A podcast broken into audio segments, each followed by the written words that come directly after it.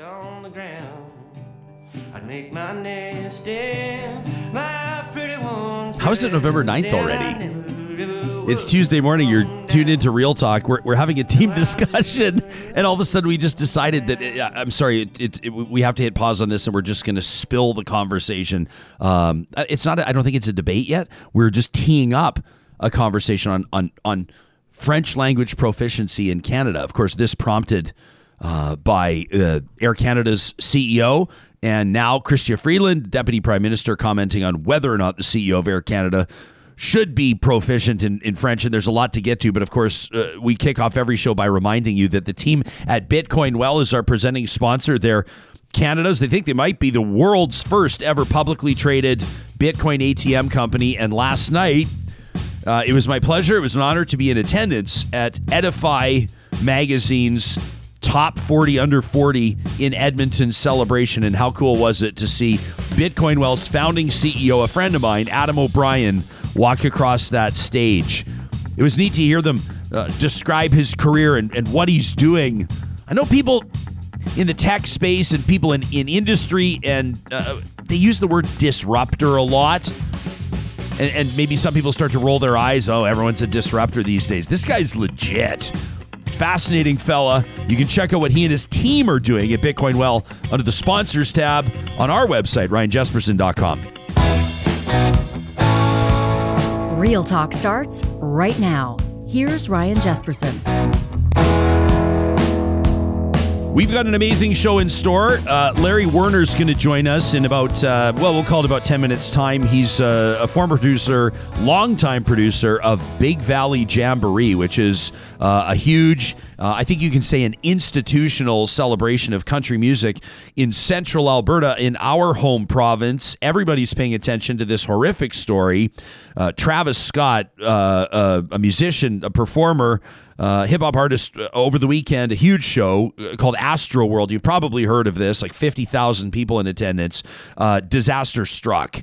And disaster kind of struck over, over a slow period of time. There was evidence, there were rumors that people were being crushed and people were, uh, you know, sort of being pressed up against fence and gates and, and, and even some uh, wild reports of people being injected without their knowledge with drugs in the crowd and uh, a security guard claiming he was pricked in the neck and then passed out, brought back with naloxone, which is what they use to treat drug poisoning, to treat overdoses. I mean, this is just a, a wild story what happened at Astroworld.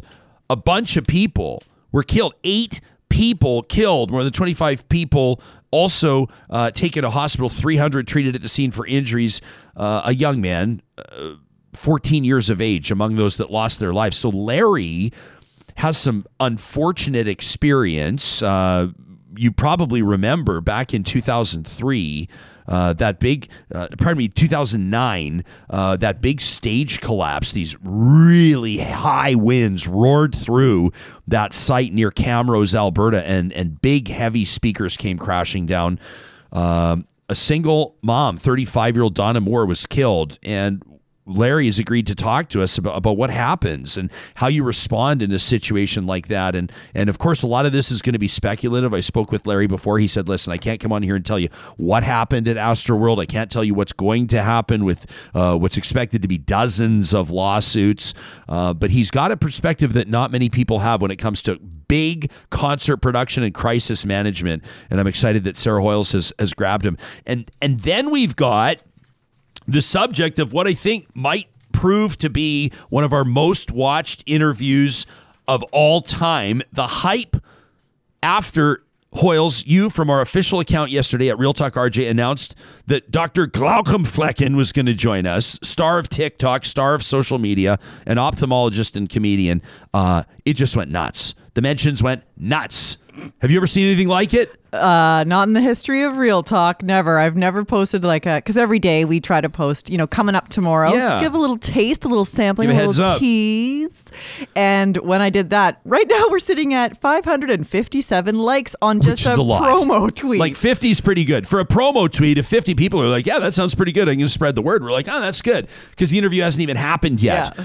Uh, but this guy, I think, as a uh, as a comedian, but also as a physician, uh, has has certainly earned this massive following. I mean, he's got like hundreds of th- uh, like millions of views of his content, but it's it's it's educational as well. Sometimes, sometimes it's just pure comedy. Absolutely. I mean, he just he's he's tongue in cheek. He takes what's happening in the hospital, in the medical world, in the medical profession, and then you know tweaks it and uh, pokes fun at it. So it's it's it's refreshing and informative. including his uh, his take on the nurse. You remember the nurse out of the states that was like being walked out of the hospital she worked at because she wouldn't get the vaccine, and she's doing the like selfie sort of point of view. And she's walking out. She's like, "I am currently being escorted out of the out of the hospital for my religious rights and this kind of a thing." And uh, and I just uh, his take on it. We're going to play it a little bit later on in the show. I think was was pretty funny. We're going to read some emails today. I mentioned one from Michael yesterday about accents, uh, which is a, a bit of a, an interesting segue into what we were just we were debating, but we were discussing the content coming up on our show on future shows. Sarah's always working on that stuff behind the scenes, and we can't ignore this story now that the Canada's deputy prime minister. Chrystia Freeland has said on the record, uh, learning to speak French should become part of Air Canada CEO Michael Rousseau's performance review. Uh, the deputy prime minister now, uh, per the words in the Globe and Mail, wading into an uproar over his inability to speak the language. Uh, TLDR, uh, basically, here's what happened. This guy said, Listen, I lived in Montreal for 14 years and, and I don't really have to speak French. I haven't had to learn how to speak French. This was in a presentation. And a lot of Air Canada shareholders are, are upset, a lot of French Canadians, and I don't think just francophones. I think I think some a lot of Canadians are upset. Others are going, why the hell should you have to speak French?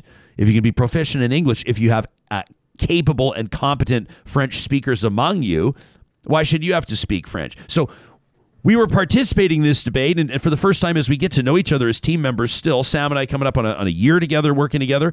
Uh, Hoyles, you and I coming up, I, I guess, on about seven months now, which is awesome. Time has flown, Yeah. right? But I've never asked the two of you before. I, I didn't know the honest answer to the question: Are you proficient in French? And your answer intrigued me. Well, I wish. I Yeah, wish I was, but I don't feel. I said I grew up in Alberta, and there isn't really an opportunity to. I mean, yes, French immersion, and I give my parents a hard time. I rib them every single time it comes up. Like, why didn't you put me in French immersion? As a kid, really did you want it? As a, do you remember as a child wishing you were in French immersion? I mean, in my little world, I don't think I even knew what French immersion was until I went to junior high, which was a French immersion. And then it feels too late yeah, because then that ship has sailed. you know you're, you're, you're you know yeah exactly. You're like uh I'm, I, I don't want to you know you're like is this uh meet your new friend Guy Chabot? Yeah. he's like it's uh, Guy Chabot. Uh yeah my mom was a French teacher and uh, I am not currently proficient in French. I sure wish I was. There's two things in life, and I can tell you what they. Are. I don't even have to think about. Is it what? do- What do you regret in life with regards? What do you wish you would have done or kept up with? French and playing the piano. Me Or- too. Is that right? Yeah. my dad also grew up in Val d'Or, Quebec. So he is Wow. he is Okay. a hundred percent bilingual, and he was like, I, so I also bug him about that. Like, why didn't you speak French to us? And he was like, Bah, it would have been too much work. Dad, yeah, but it's it's with kids. There's kids that speak. They'll speak. I, guarantee with Real Talkers. I haven't really checked in on our live chat yet, but I'm sure that people are already talking about this. There's kids in some families that will speak one or two or three languages at home, and uh, it, it's it's so much easier for kids to pick things up than it is adults. I don't want to write off the endeavor and suggest that you can't learn a new language as an adult because we know that's not true. Uh, actually, a, really moving address from our city's mayor, uh, Mayor Amarjeet Sohi, at last night's event that I was at, this top 40 under 40 event with Edify Magazine. And, and he told his story briefly. I hadn't heard some elements of it, but he talked about coming to Canada as an immigrant, 18 years old, not speaking the language at all.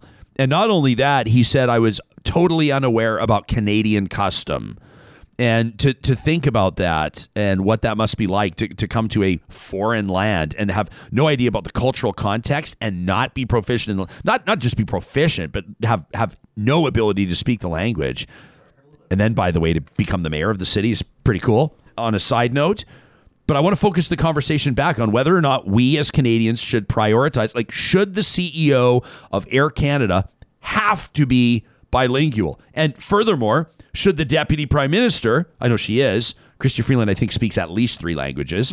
Uh, but should the should the Prime Minister of Canada, this was the big thing with like Preston Manning and Stephen Harper and you know all these Westerners. You'd always hear they're working on their French. They want to be able to be proficient, to be fluent, not proficient, to be fluent in French. That's like Elizabeth May. She had to go and take classes so she could uh, participate. So what do you think? I mean, should the people will say Air Canada was a crown corporation? It's not now. You know, people will say that uh, you know it's it's it's a national company. It's called Air Canada. Um, we do the announcements on the flights in English and French. Uh, you know, I mean, millions of French Canadians uh, use Air Canada and fly on Canadian. Should the CEO represent the population in in that context as a bilingual nation? I'm curious to know where people will land on this. This feels like maybe time uh, for an unofficial, unscientific Real Talk Twitter poll. Maybe we could, you know, should the CEO of Air Canada, I mean, you can obviously put it together, should the CEO of Air Canada be required to be fluent Are in we both doing French and English? Are we doing yes, no, and then something else? What's the yeah, something we- yeah. else? What do you think? Yes, no, or and then we're not even talking. I mean, geez, I know you. You were making this was right when he said, "Okay, we got to take this to air." You you said something, and then I went, "Okay, this is we got to go to air." you were about to say something. I think if I'm going to get ahead of it, I think you were saying something about indigenous languages. Well, yeah. I mean, yes, the two official languages in Canada are French and English. Right. But then there was a province in the Atlantic provinces that are looking at making an indigenous language an official language. So then, And then which one?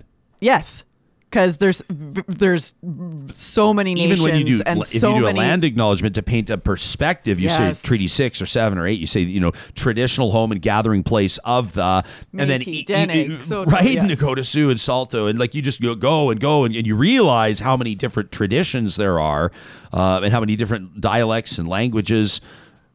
Ronan says if flight attendants are required to speak both languages, the CEO sure as shit should have to speak both. Interesting. Yeah. That is an int- very interesting that. point. That's a really interesting point. Uh, James says when it comes to the public service, we seem to be far more focused on whether people have French proficiency as opposed to English proficiency. I don't know about that. I don't know about that, James. When's the last time you felt like you were underrepresented with English speakers? Maybe if you lived in Quebec. I know, you know, for context, the city of Montreal is a very interesting one. Quebec and in particular Montreal, there are constant debates over whether or not there's too much English, for sure. Do you have an opinion on this, Sam? I know I should say you've been working furiously behind the scenes, uh, but I wanted to pick your brain on this one. French, English, the For- CEO. Well, yeah, because I mean, first of all, Air Canada is not a crown corporation, but, but as a transportation provider, they have to give service in English and French. Like, Yeah. that is like that is their job as a provider of transportation. Um, I think that also. I cannot understand how he's lived in Montreal for 14 years and can't speak even like It's rudimentary French. tough and like to wrap your mind around and, that. And maybe like because to me that's a choice, and that's a choice because every time I go to Montreal, probably my favorite city in Canada, It's amazing. I work on my French. My French is absolutely abhorrent, but I make a point of trying to have conversations with people in shops and restaurants and that kind of stuff, even in really broken French, just knowing that it's going to eventually help me move that needle ever It'll help so you move the needle, Yeah. and it's and it's also part of the experience. yeah, for sure. right? Hoyles, you you you, you had your body language when Sam said he's lived in Montreal for 14 How years and he you has Well, my my grandmother, because my dad grew up in uh, Val d'Or, Quebec, and my grandmother, anglophone, she refused to learn French, and the town was like, "Oh, like on principle she refused. I think just pure stubbornness." Yeah, we, we are a stubborn bunch, the Hoyles. so it makes you a good producer. So yeah, to me, like, and then so when Sam said it was a, it's a choice, I'm like, yeah, that was her, that was her choice. I mean, I think it was a missed opportunity because if I was living there, I would have been like, oh heck yeah, I'm in the midst of it. Um, but no, she didn't take it, which, yeah, Huh. I you know, I yeah, I just I I, I I'm being moved by comments that I'm reading here on the live chat. I mean, that one about if, if flight attendants should have to speak French, how should, I mean, the CEO, it's obvious. I think that that kind of feels to me like you know how every once in a while one comment just kind of like ends an argument. I feel like that's what that one just did.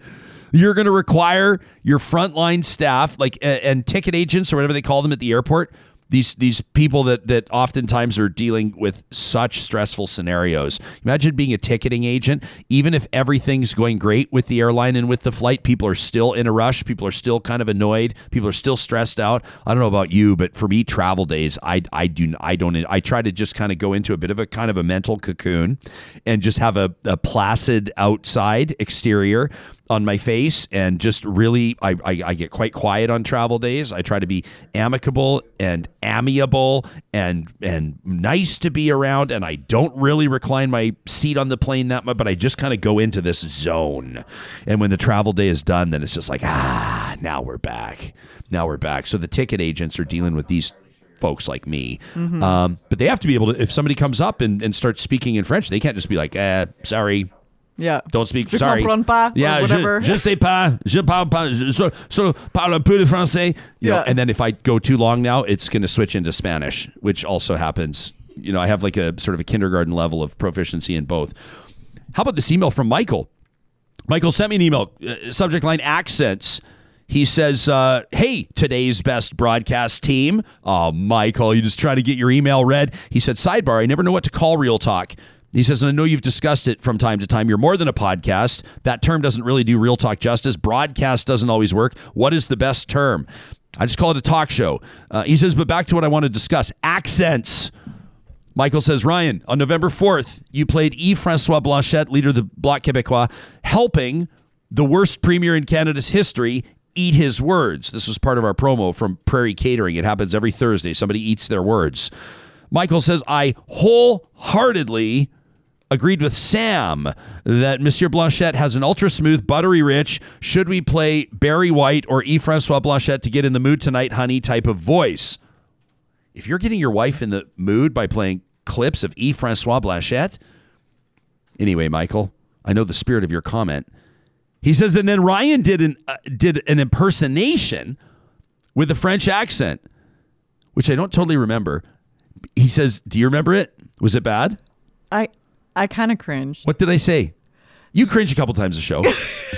That's, It's not a good show without a couple of The show's called Real Talk. If you were like, I show up in slippers and just relax for two hours while he he just his dulcet tones sift through the stories of the day, people would be like, that sounds like the lamest show I've ever heard of in my life. You do cringe a couple times a show. What did I say? Do you remember? If you could do it in the accent, that would be great. No, I refuse to do it in the accent because I feel like if I were to do that in, um, like if it was someone of like, uh, Chinese origin. Well, so here back to Michael's email. yeah. he says, serious question that I've been asking friends and family for a while now. He says, is it uh, is it politically correct or socially acceptable to do what Ryan did? Michael says, I really want to know. He says, confession. When I when I read my kids Roch Carriers and, and again, is it Roche Carrier? Like, I don't know. I apologize. I don't know the author. But he said the book is called The Hockey Sweater. Michael says, I do a French accent, just like the National Film Board, the NFB short film of my childhood, The Hockey Sweater. Is that allowed? He says, is, is it all right to do Caucasian accents like French, Cockney, Scottish, Italian, Russian?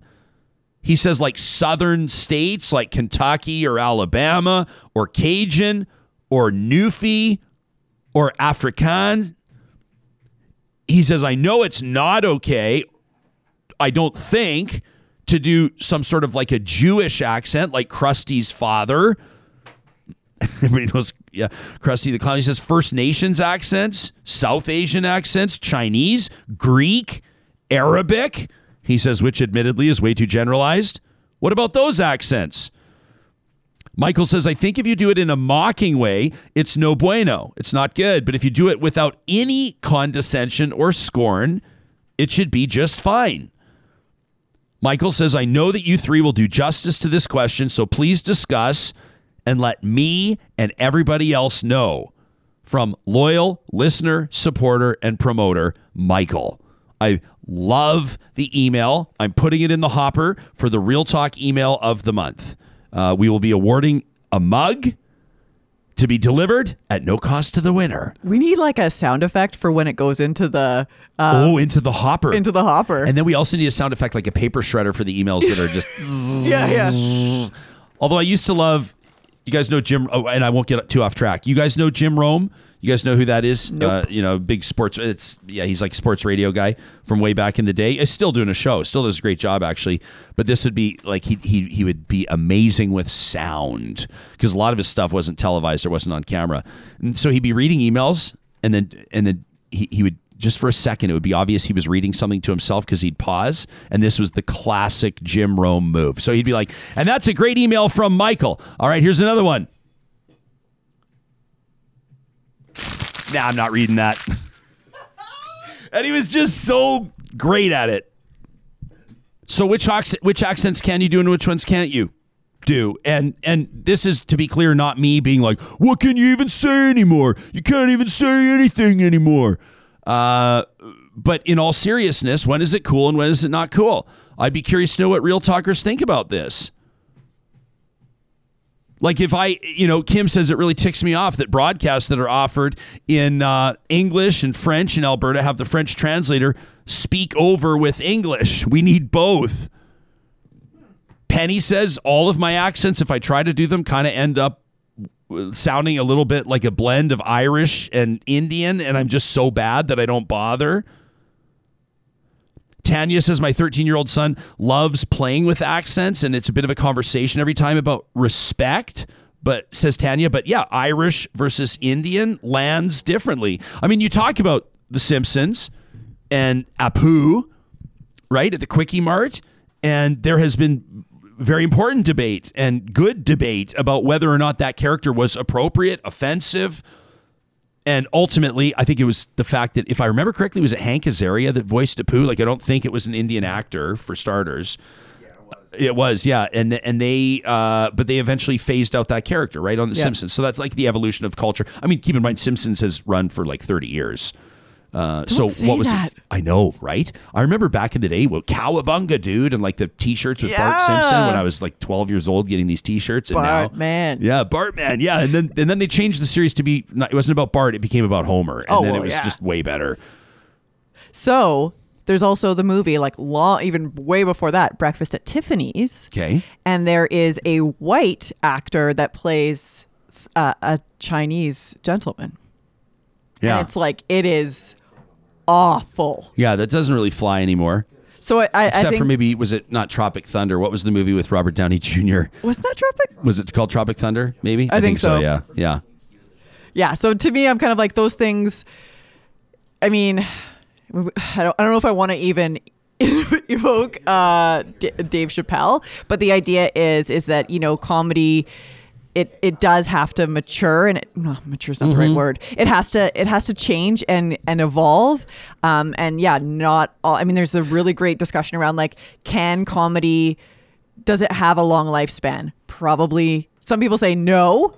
There's not. There are not timeless jokes. There aren't. Well- and some people will say yes, there are. And, and then people will also argue that comedy should make you feel uncomfortable, and that. And I'm not saying that people should intentionally offend, but we'll see how.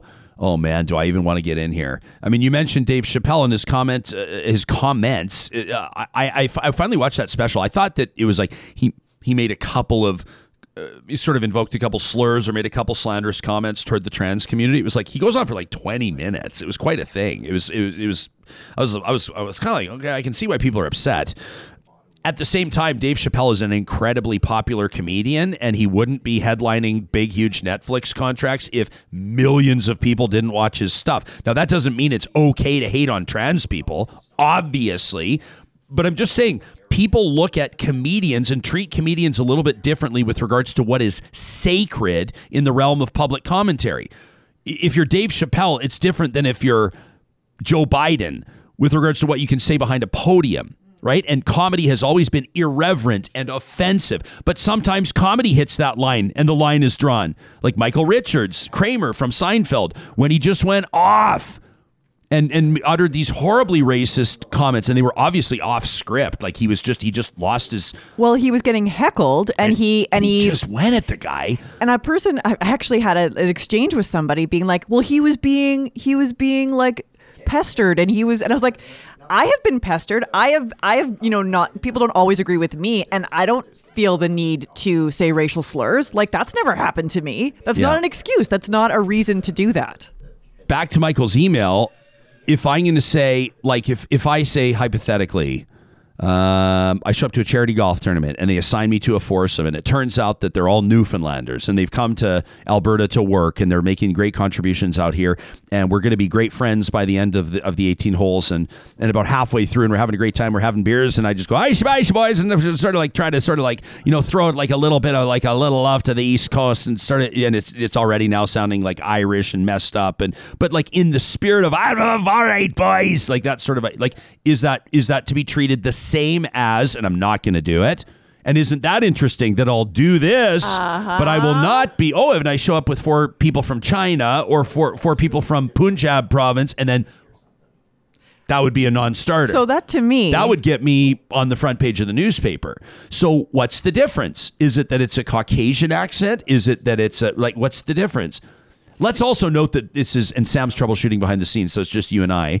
Um, but let's note that it's like also three white people in a room having the conversation about what's acceptable. But we're doing it in the spirit of of understanding. I think. but we are the.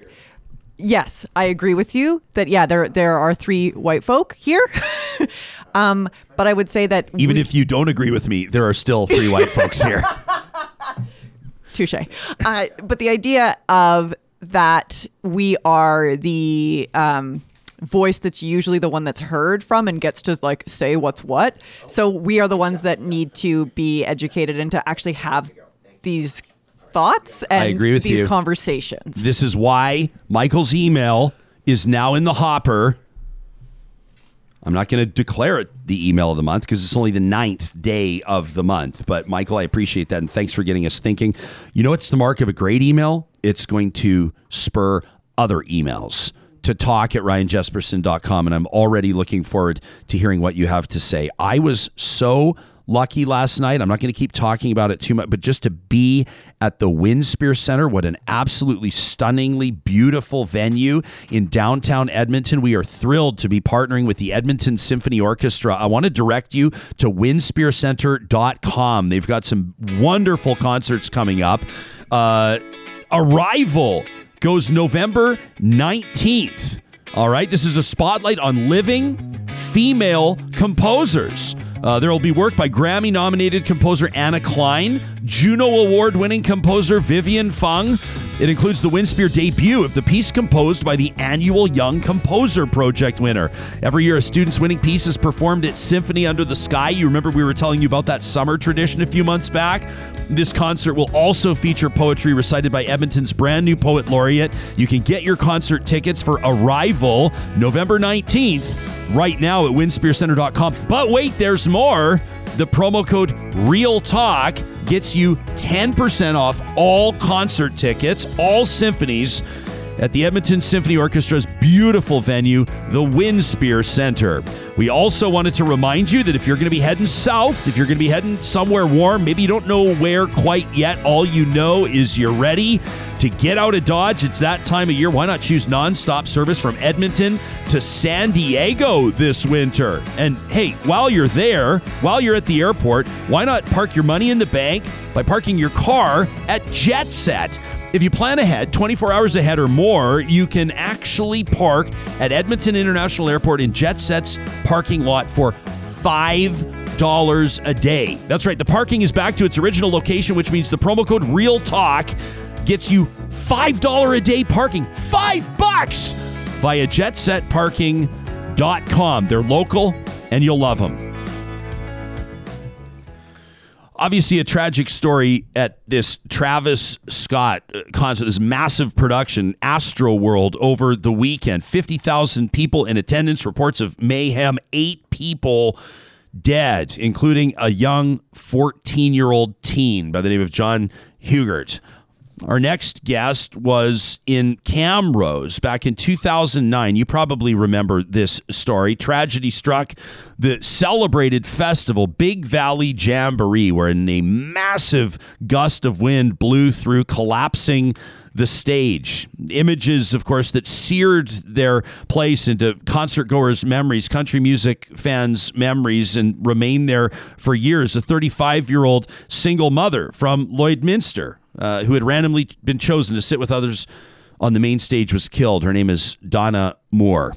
Larry Werner was the producer of Big Valley Jamboree for 23 years, uh, just retired from the role in September. He's produced Commonwealth Country Festivals, rock festivals. He was inducted into the Academy of Country Music Awards Hall of Fame. Now a consultant with Trickstar Productions. Larry, thanks so much for making time for us, and a good morning to you. Good morning, Ryan. How are you? I'm doing well, thanks. Uh, Larry, I really appreciated uh, your availability yesterday on the phone. We had a quick conversation about this. I let you know my we're not going to try to get you to assign blame or we're not going to get into the legalities of what happened back in 2009 at Big Valley Jamboree, but when we bring that up, and what do you remember about that day from a very unique position, the one you're in as producer of the entire thing? Yeah, you know, there's there's a lot of stress goes with uh, any situation like this, and uh, when we were confronted with the windstorm, uh, it it caught everybody by unaware, really, and uh, our main focus was to to take care of the people who who were injured, and also re, re, restore some calm, uh, which uh, was hard given the fact that uh, this was pandemonium and chaos uh, in everybody's world. So you you I, I suppose it, it's a different scenario here. I almost want to say apples and oranges with regards to Big Valley Jamboree in, in 2009 and and what happened at Astroworld. Uh, the Big Valley tragedy happened in a moment, right? As, as this wind gust roars through. I mean, how much advance notice did you even have that there might be a problem? I would imagine to a certain degree you would have been keeping your eye on weather reports and, and things like that. But but what had happened in the hours or the moments ahead of time, and, and what could you have controlled, or what what could you do? What goes through a producer's mind in a situation like that? Well, we continually monitored the weather, and we did that over the years. Uh, it, it was it was one of those situations where uh, there was storm activity about two and a half, three hours west of us, and uh, at that point in time, it didn't appear like anything was coming our direction. However, that that didn't mean that we didn't monitor it. Uh, so, with continual monitoring, uh, I got a phone call saying that there was a storm in Leduc and that we should shut the stage down and that the estimated arrival time was 30 minutes. Um, what we did was every every evening when we did our egress out of the concert bowl, we would time the amount of time that it took for people to leave that area, and we had it down to about 11 minutes without pushing anybody. So we, knew that we could clear the concert bowl. Unfortunately, when we got the call that the storm was in Leduc, uh, it was moving faster than we were aware or anybody under uh, Canada environment. And that storm was, in fact, rolling across the ground. And it was, they were unable to detect it. So by the time we got the call, we had about six minutes.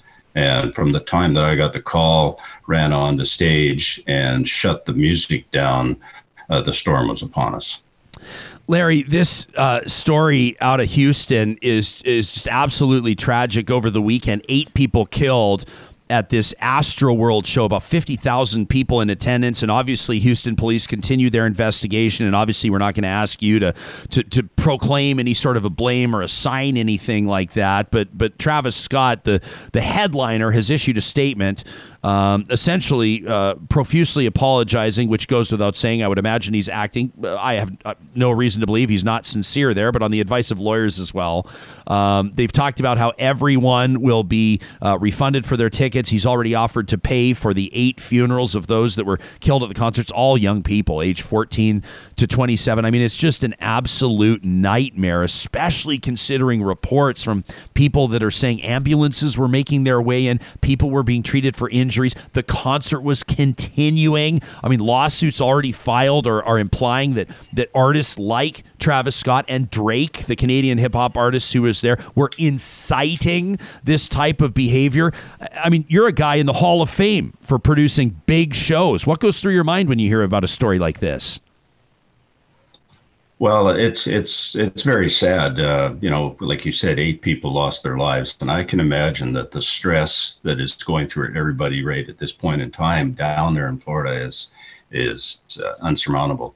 Uh, the families, uh, you know, their kids go to these shows, they expect them to come home. Uh, it's it's just the whole thing is sad and it, it just brings back all this emotion that we went through and knowing how everybody is feeling the security team is feeling bad the producers are feeling bad definitely the families are devastated uh, there's really no way to uh, to you know describe what everybody is going through. And I, I feel for everyone that's involved with this. And I particularly feel for the young families who have lost children and loved ones. So uh, there's there's really nothing nothing good about it at all. It, it's just very very sad. I want to uh, provide some context here. So, as part of this statement, the artist Travis Scott says, "Houston Police, uh, you know, has my total support as they continue to look into the tragic loss of life. I'm committed to working with the Houston community to heal, support the families in need. Thanks to the fire department. Love you all." Some background here. In 2019, three people were hospitalized with leg injuries after a stampede at the same festival. Two years before that, in 2017, the artist, Travis Scott, was charged with inciting a riot, disorderly conduct, endangering the welfare of a minor. This after a show in Arkansas. Two years before that, in 2015, he pleaded guilty for reckless conduct after he encouraged fans to climb over security barricades at Lollapalooza. I don't want to pile on to somebody that's that's that's really into it right now, Larry. But would you even work with a guy like this? I mean, what's going through your mind as you hear this rap sheet? Well, I guess when you when you hear a story like that, then you you have to consider who you're going to be dealing with. Uh, I think there's a lot of factors that probably come into play in any of these shows. You're dealing with young people, uh, and you're dealing with artists that that really get them all hyped up, hyped up I possibly has to be a little more education going into how uh, these festivals are are produced and how and that and give the young people an opportunity to learn about the the potential dangers, especially when when when people start forging forward. You know, for every action there's a reaction. When you get fifty thousand people starting to push forward, and those young people are up against the barricade, there's absolutely no place for them to move. So there's got to be probably a little more education. Uh, I don't know what all took place or what sort of barricade systems they had up and what uh, you know what they did to to protect that sort of surge. But uh, I, I, do believe that uh, there's going to have to be a little more education put into this uh, when you're dealing with the young people at these type of shows. Larry, I'm, I know I'm stating the obvious here, but you know the first and, and every death is tragic. Obviously, 27 years old is is still extremely young. Um, I, I'm thinking about this 14 year old boy by the name of John Hilgert, and and his friends say that he arrived early at Astroworld because he wanted to have a great vantage point. He wanted to be able to see the stage, and I think of this young man, 14 years of age, crushed to death, suffocated. I don't know what. I, I think of the terror that you would feel. I think if he probably was crying help. He was probably, and, and people around him maybe tried and, and were totally helpless. You're talking about 50,000 people. Uh, Alyssa's watching us live right now on the on the chat. She says there's so many videos on TikTok showing artists stopping their shows when they see crowd danger. Um, as a matter of fact, I just saw one the other day. Uh, Dave Grohl, Foo Fighters, stopped a show. A guy was fighting in the audience, fist fighting. He called him out. He told him to get out. He said, "You in the striped shirt." He he stopped in the middle of a shot of a song. Uh, Alyssa says the fact that Travis Scott continued shows he's nothing but a sociopath. You've been a producer. Would you ever pull the plug on a show? Would you kill the mic? Would you bring the lights up? Is that whose call is that?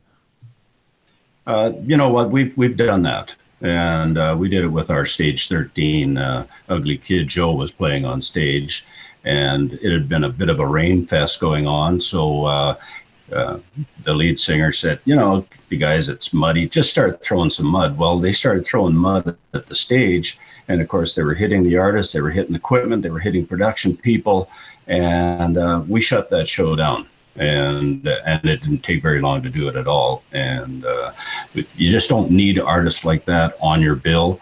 Uh, people are coming there to, to have a good time, to see the music, to in, appreciate the show, visit with friends, and uh, you absolutely don't need to put them in any type of danger. Every, when when these people are on your watch, you have to do everything you can to take care of them, and that's the most important thing. It, it's when I when I look at a festival, to me, it's about the crowd and the people that have purchased the tickets. It's not about the artists. It's not about the producers. It's about the fans. Larry Werner is a Hall of Fame uh, concert producer, uh, the producer of Big Valley Jamboree for uh, almost 25 years. Uh, now a consultant with Trickstar Productions. Really appreciate your perspective on this, Larry. Thanks for doing the interview. You're welcome. Thanks, Ryan. Real talkers, you can let me know what you think. I mean, I would imagine, Hoyles, that if we put this out to the audience and asked anybody if they've had a terrifying moment at a show, I bet you people would chime in. It, it reminded me also, you remember that? d- d- d- does the, do you remember the Great White concert? This was the one in 2003, in February of 2003. 100 people killed in a nightclub. Uh, the video is horrific. A pyrotechnic show. It was in a bar right? It wasn't like in a big, huge arena. It was in a bar, and the pyrotechnics, they determined later, fire investigators did, that these spinning pyrotechnics ignited the soundproofing in the ceiling and created an inferno. 200 people injured, 100 people killed. Uh, I mean, it, it feels like the money doesn't matter. It's like there was a $176 million class action lawsuit that shut down. Like, who cares about that stuff? 100 people killed at a rock show. Um, these things happen.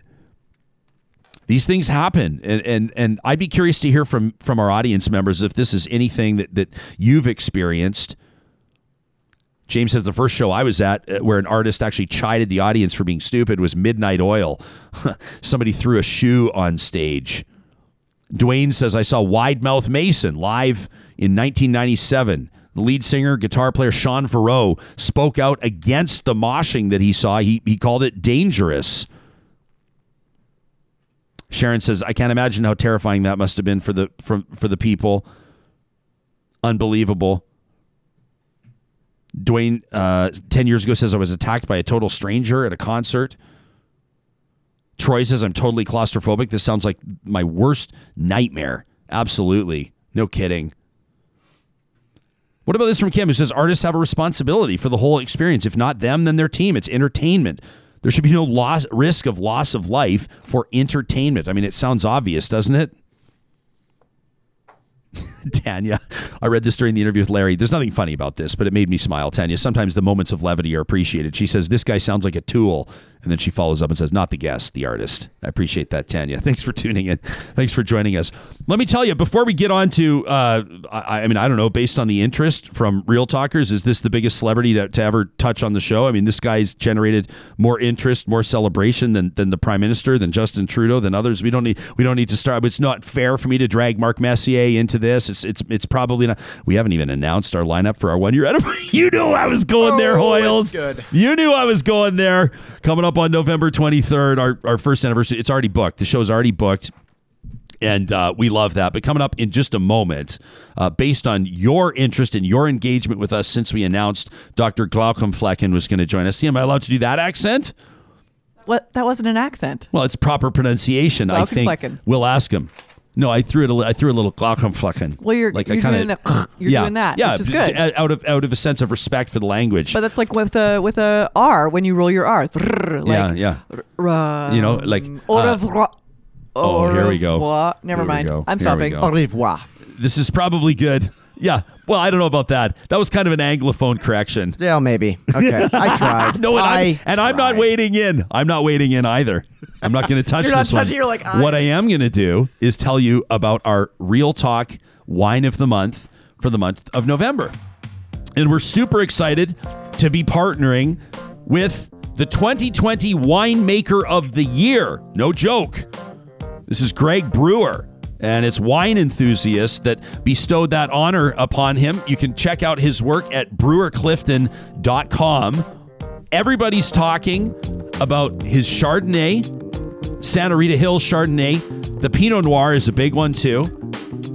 I want to head down to California to check out this vineyard, if I'm being honest. Their Diatom Chardonnay, also a great talker. And then the ex post facto Syrah, that's an exclusive at Wine and Beyond. But here's the thing you can get Brewer Clifton anywhere you find fine wines. Just ask for it if you don't see it on the shelf. Brewer Clifton is our November wine of the month here on Real Talk.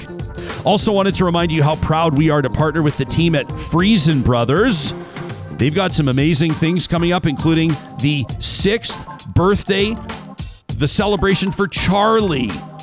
Anybody remember? This would be a little bit of real talk trivia. This from a few months ago. Who's Charlie? Charlie is the sourdough starter at Freson Brothers. He's turning six years old on November 17th. That's uh, just about a week from now, a week tomorrow. You can receive a free Freson Brothers cinnamon spread plus 5,000 Smart Shopper bonus points with every purchase of Alberta sourdough at Freson Brothers on November 17th. You can find out more at freson.com slash Charlie. Before we get to our next guest, I, I think sometimes a TikTok video is worth a million words. And so why don't we just introduce you now? If you, if you don't already know him, I suspect most of you do.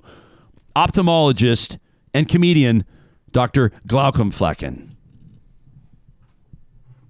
My last day in healthcare. I am being escorted out of the hospital because I refuse to get the jab, the stab, the thrust. I refuse to let them impale me with their syringe of lies. I would give up my house, my car, my family, my mid level marketing scheme where I sell anti aging vitamins that lengthen your telomeres, link in bio. I would give it all up before I comply. I will not comply with the vaccine mandate. I have never complied, except for the dozens of other times I've complied. My religious exemption was denied. They said I had no proof.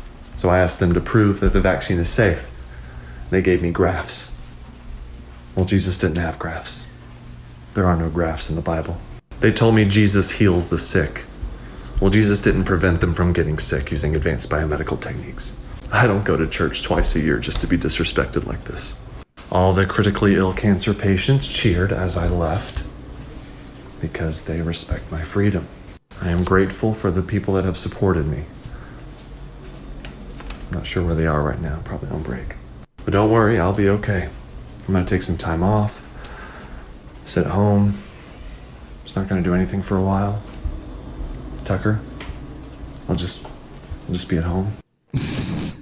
Dr. Glaucomflecken is played by real life doctor Will Flanary. Joining us live this morning. Welcome to Real Talk. Thanks for making time. Oh, thanks for having me. I'm really excited. Well, can I I don't know if you've seen this, but can I can I just sort of take a quick rip through our our Twitter thread when we announced you were coming on the show yesterday. A lot of these are are just memes and gifs, but people were basically. I mean, how about this one from Natasha? He says he's one of my favorite creators. Sometimes his videos make me wish I'd gone to med school. But sometimes he also makes me think I dodged a bullet. Uh, I think that's pretty bang on. That's right. I, that's that's a pretty much sums it up right there. how did how did you get started on the? I mean, the, the ophthalmologist route is interesting. You're you're, a, Yeah. you're at least a two time cancer survivor, and you faced other adversity in in your personal life, and we've we've got a lot to get into. I'm looking forward to it. But but you're you're legitimately a social media star. I mean, millions of views of, of your TikTok videos. How did this all come about? Um, well, you know, I got my start on Twitter, which is probably why you you saw the response you did on your Twitter feed. Um, so I've been on Twitter since 2016, and um, it, it honestly it started. Uh, I was at a I was at a conference, a research conference in ophthalmology, which I promise you sounds exactly how boring you know that it sounds there. It it was uh, I was I was bored to tears, and uh, um, I was like I got to do something to pass the time. And so a friend of mine was on Twitter, and I was like, hey. This looks great. Uh, let me. I could tell jokes on here. I had a background in stand up. I've been doing it for years, but I didn't have time anymore because I was in medicine. And so um, I I started this uh, account. Uh, honestly, if I knew what it would turn into, I probably would have chosen an easier name to say. You, you did a great job, by the way. Did I do Uh, okay? Glock, All right. Glock and Flecken. It was great. You did great. I think I tried to infuse some sort of like a uh, a Bavarian influence on the accent. I wasn't quite sure. How, uh, what's the story behind the name? Oh, it's uh, it, it's it's hilarious. It's an it's actually a word in ophthalmology that has to do with angle closure glaucoma. Isn't that isn't that isn't that hilarious? Isn't that so funny? That is so It's- it's- funny. That is so. It is. I, I would imagine you probably you're, you're just studying these. You're pouring over these textbooks at three o'clock in the morning, probably just laughing your ass off. Eh, becoming an ophthalmologist. I, yeah, I, I, I- I wanted to find the the uh, the most ridiculous sounding word in ophthalmology, and the thing with ophthalmology is it's it's a field full of ridiculous words, and so it was either glaucomflecken or it was uh, pseudophacodonesis, but that was a bit of a mouthful, so I went with the much easier one. That could be like Glaucomflecken's assistant or the, the, the, the locum that comes in when he's on vacation. Uh, a journalist by the name of Alexandra Zabjek, when, when she heard that you were coming on the uh, show, said, Oh, what a great interview to land. I laugh at all of his videos. So much needed in the middle of much doom and gloom COVID reading over the past 18 months. Uh, we had an ICU doctor uh, by the name of Darren Markland, who's a really good friend of this show, tweet yesterday. Please thank him for me. His humor has gone a long way to keeping me sane. That from a doctor that's been working long nights in the ICU. What does that mean to hear that? Uh, it, it, means a lot. It really does. I um, there have been a lot of times uh, when I, I, I wanted to just like stop putting out content for a while, just because sometimes it gets to be too much, just social media and trying to to incorporate that into my normal life. Um, but then, you know, I hear comments like that. I get emails like that from people who have uh, been working so hard during this pandemic, and um, it it it honestly it helps me to to have the motivation to keep going and, and keep uh, trying to make people laugh. Um, I, I, didn't anticipate just how much that would help people, uh, but it, it's it's really great to hear. And I, I, mean, I'm an ophthalmologist. I'm not in the hospital. I mean, I don't. I, I try not to go there. We're generally afraid of the hospital, so it's it's nice to know that I can I can help a little bit in some way. Well, uh, if you need to take a sip of your coffee, this feels like a pretty good time to tee up another one of your videos. Um, this is you, uh, and, and, it was perfect, right? We're we're uh, we're going to be talking to, to, a vampirologist a little bit later on in the show. A week removed here from Halloween, pretty scary stuff. But uh, this is one of your videos along the same lines in a way. Here's Dr. Glaucomflecken. Now, Jonathan, you're taking me to a haunted house, right? Yes, sir. It's going to be really scary, right? Yes, of course. We're here. You may remove your blindfold.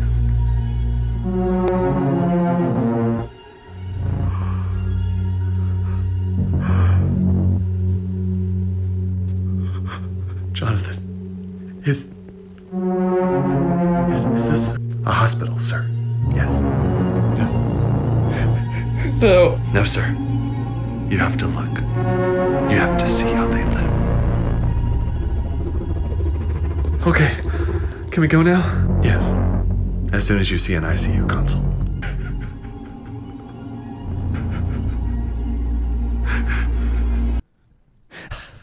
what inspired that one? I don't, I don't know. I've had a uh, back when back when I was doing a, a, a lot of stand up. I had a, jo- a joke I would tell regularly. Uh, it was it was a lot of I was still doing some medical comedy, but um, uh, one of the jokes was it was around Halloween. I would say that I um, I went to this really great haunted house. Uh, it was the, the, the ICU, or you know, it was like that was the joke that that the, the haunted house is basically the hospital, um, and that's how it feels like for ophthalmologists. And so, I frequently will mine my old content for uh, for you know video ideas, and and so I had that central idea, I just kind of you know ran with it and used uh, probably one of the favorite characters out there that people have, which is my loyal scribe, Jonathan. Mm.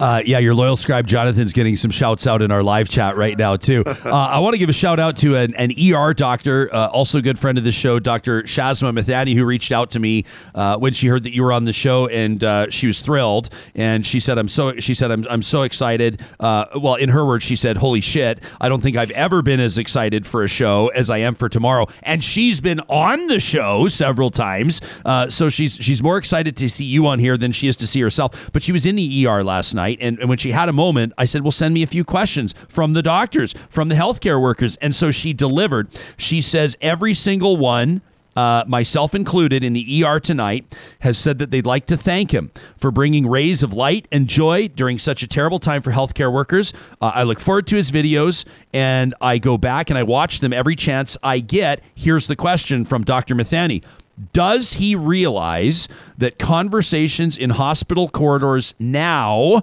are did you see Dr. Glaucomflecken's new video instead of did you see ER or Scrubs or Grey's Anatomy?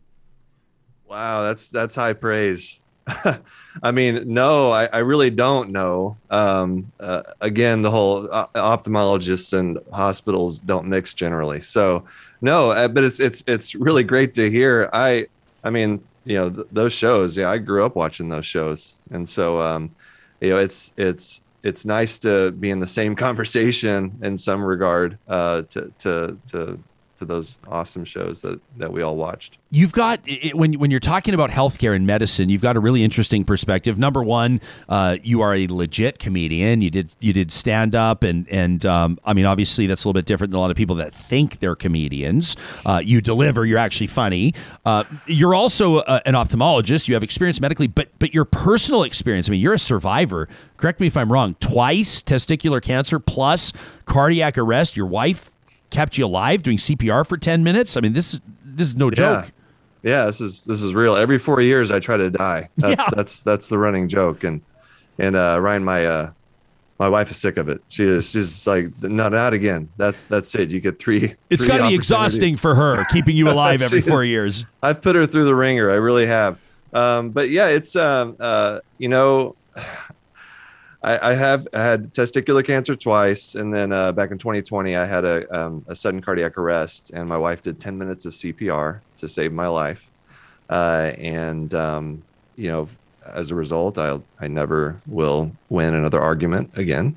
And um, uh, you know, it's it's just uh, what she did was amazing. And um, it's it's really informed a lot of what i do on social media. Just you know I, i've always used comedy as a coping mechanism and, and dealing with uh, the, all the adversity that i've experienced in life.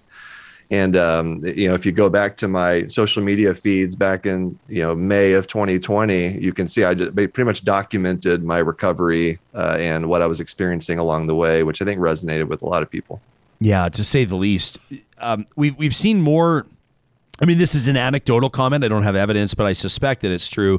Uh, that more medical professionals, uh, from nurses to doctors, paramedics, um, and, and some of them anonymous, and, and some of them putting their faces and names out there, have, have joined social media. I think to have a voice.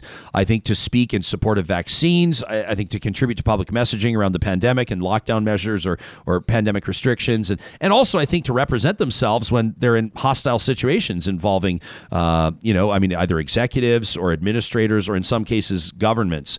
Uh, do you think? I mean, yourself as a social media personality and and a, and a well followed and much watched one. Um, in your case, not so much. I mean, you do provide commentary. It's not as much scathing as it is humorous. What do you think it does to the credibility of of healthcare and and medicine? Are there concerns at all that it takes or diminishes the credibility? I don't think so.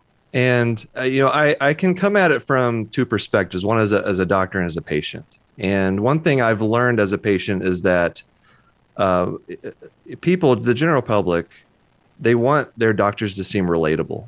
They want their doctors to, to seem like real people that have things in their lives that frustrate them or things that make them you know uh, laugh or or cry or just just feel normal human emotions like uh, doctors are not machines and um, and I- think that by addressing some of the issues in healthcare uh, using comedy, not only does it kind of endear the medical profession to, uh, to to the public, but also um, it, uh, it it just allows your message to, to reach more people. It, it's people are more likely to to share what you're trying to say if you're able to make them laugh in the face of sometimes really awful things like surprise billing or uh, you know health insurance issues or you know um, other other you know people bullying each other in medicine and just all kinds of stuff there's all there's so many problems uh,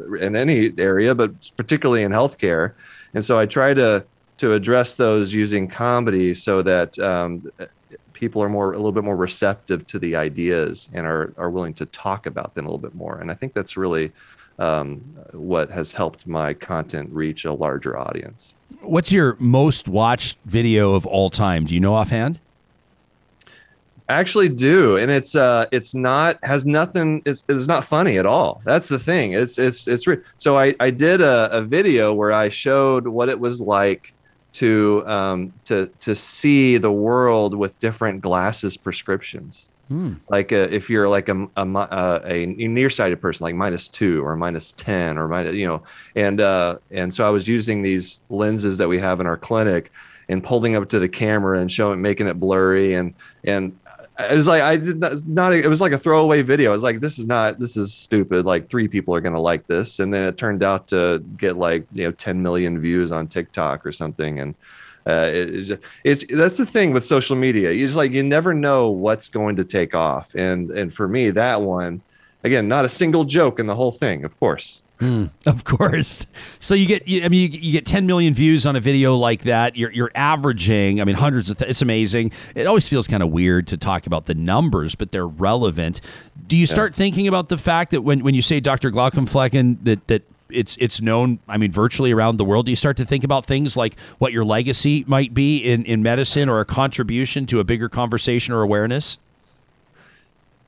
Yeah, I mean, um, you know, it it's really hard to to really think big picture like that because you know I started out just telling jokes and and recording videos for like a few thousand people, right? And it's just starting to to grow, and now it's in this this this huge thing. Um, so as far as my legacy goes, um, hearing hearing that I've I've I've helped people get through the pandemic is uh, that's I'm happy with that. If I could just stop, you know, doing content, I think I'd be happy with with what I've done. Honestly, I, I'd be happy with the effect that I've had on medicine and just on helping people feel good and get through this very just awful period in healthcare. And um, and so I, I'm happy with that legacy. I don't know. We'll see. I'll just I'm gonna keep as long as I enjoy making these videos, make people laugh. I'm gonna keep doing it. But uh, um, I think I'm I'm happy with the effect that I've had. Yeah, it's it's a lot of work though. Like if like a minute, thirty, 90 second video, what does that take you? A couple hours type thing? Yeah, it, it's I've gotten faster at it. It really depends on how form uh, how, how much I've uh, formed the script in my mind. I don't write anything down. I'm very I'm very generally I'm very unorganized. Uh, and so I'm just I'm, I'm happy I was able to get here on time. It was great. Nailed Um, it. But You were yeah, I feel early. like I feel like it, I was. I was about ten minutes early. I didn't Yeah. want to miss it. We were anyway, impressed. so so I um uh if I have a good script in my mind and I know exactly where I'm going with it, I can knock out a, a 90 second video in about an hour. This is a Sometimes it takes more. a great question here from another physician uh, who says, uh, honestly, he is so spot on with hitting the nuances of different specialties in his skits. I have no idea how he does it.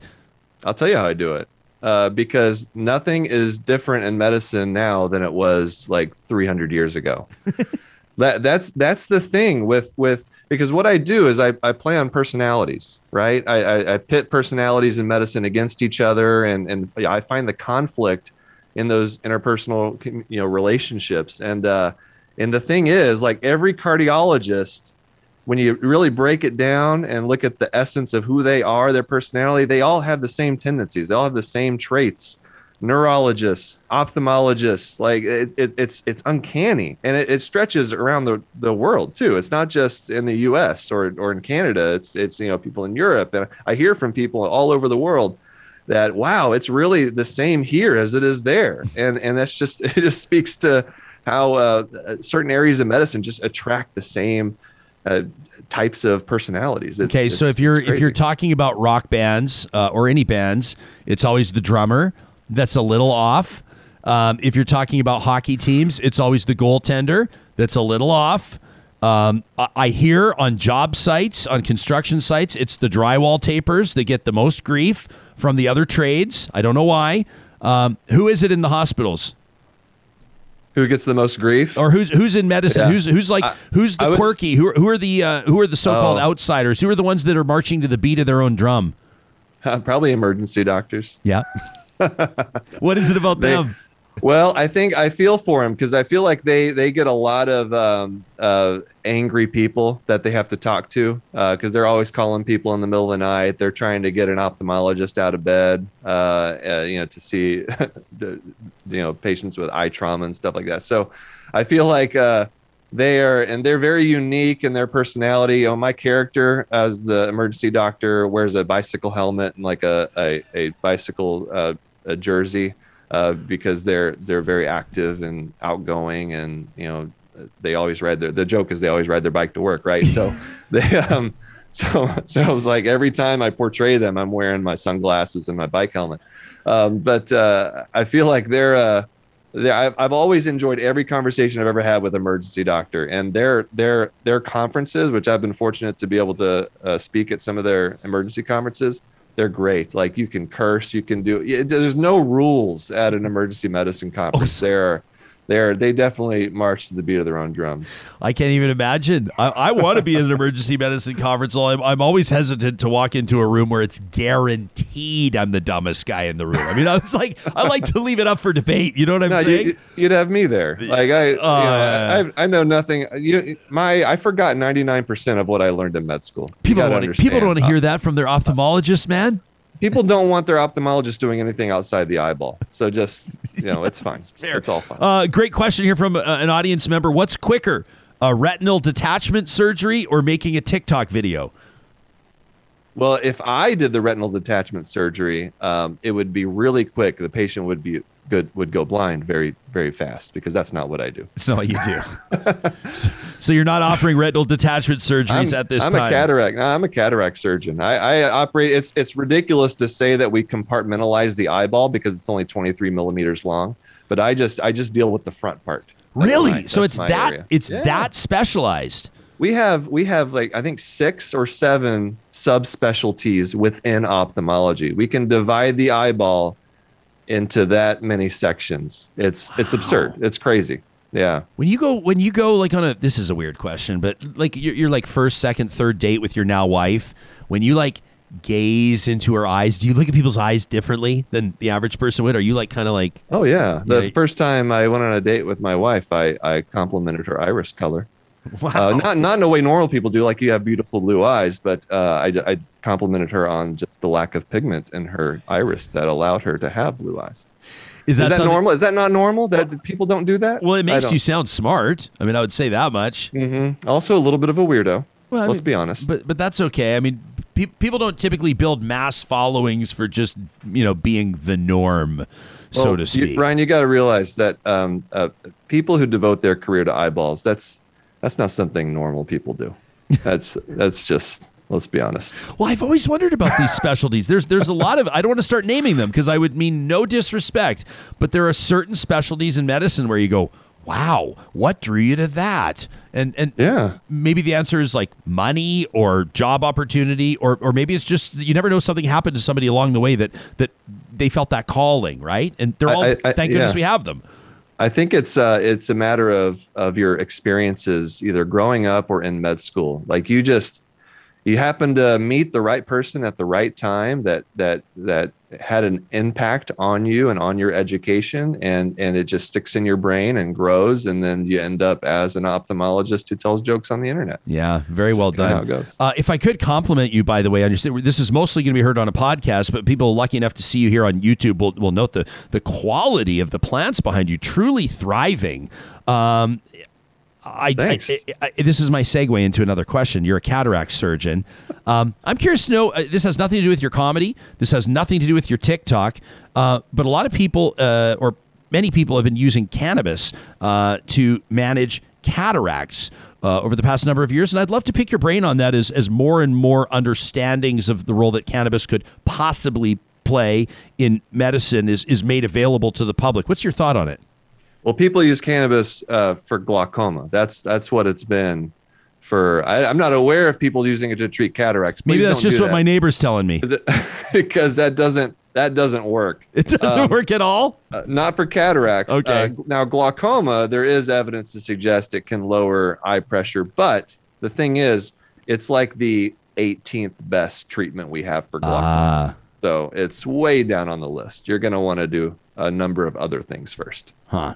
Um, More fun though, I guess. uh, people, uh, Megan is chiming in and says, My brother is a radiologist, and I would just like to say your depictions are accurate. Uh, so she's giving you a high five on the, de- the the depiction there. Uh, Tell us about this involvement that you have with. Uh, you've got an organization that, that you support and and you actually raise money for. People can check it out. This First Descents program. You've raised more than fifty thousand dollars, at least the number we have. It may be higher than that, but uh, what's it all about, and and how did you get involved? Yeah, it's uh, First Descents is a group uh, that supports uh, young adults with cancer. So in the cancer community, a lot of times adolescents or uh, people basically from like you know 18 to 40 are often overlooked, um, and uh, it's it's a way to bring um, those patients together, uh, those people together um, to to form a support network. So basically, they put on outdoor adventure programs for for um, young adults affected by cancer uh, as a way to form a community, but also allow you to to regain some semblance of control over your life uh, and um, you know be, be, able to trust your body again. And it's all all about uh, you know get, giving you uh, back some power in, in your life. And uh, it's a wonderful organization. I got started. My wife actually found it, uh, found the organization and turned me on to it and it's it helped me get through my cancer diagnoses and um, uh, and so I'm more than happy to to help uh, raise money. And yeah, so far I think so far we're up over like eighty thousand now. Is so that it's, right? It's, yeah, and it's uh it's they're based out of Colorado. It's a it's a, just a wonderful organization that does a lot of great things for a lot of young people. You know, one of the cool things as well about doing interviews with Canadian shows is that you can now say you you can say we've raised eighty thousand U.S. and then we all do kind of quick math and we go you've raised like one hundred and ten grand so that's great. Oh, it's good. It's a good tip. Very Thanks. nicely done. So people can check out. I mean, obviously you're you know you're on TikTok. People can find you on Twitter at at d Glaucomflecken. Uh, you, we've linked to it, of course, from our Real Talk RJ account, and they, you you can see that link there for fundraising. If you'd like to make a donation, the link is right there in the bio. Um, has anything struck you? I'm always I'm always fascinated. I was talking to a, a buddy of mine, Omar Mouallem, the other day about his he's crowdfunding a film. He's a documentary filmmaker, and and sometimes projects fly, and sometimes people just have to work at it and and really grind every dollar they can. Any observations about putting a donation link out and, and ultimately raising more than $80,000? Do people surprise you sometimes? Yeah, uh, it, it is surprising. You know, I, I've always been kind of afraid of overdoing it with certain things like asking people to donate and to certain causes but yeah. if if people know that you're genuine and you're coming from uh, the right place and and you're you're your enthusiasm for a certain um, you know whether it's you know raising money for a nonprofit your enthusiasm will come through and it, uh, people will recognize that and they'll be happy to help um, uh, you know whatever cause that you you're interested in and so i i'm so just thankful for the community i mean all that money is basically just from me like tweeting and making videos like i that's all I've done, and and people are are donating. I do cameo videos as well, uh, and I donate the proceeds uh, to the to First Descents for that. So people can, yeah, that's where you you'll like go for sixty or ninety seconds and wish somebody mm-hmm. a happy birthday or something like that. Yep. That's a yeah, new it's, thing. It's, amazing to see how many people are doing that. And, and I mean, you're donating yours, which is amazing.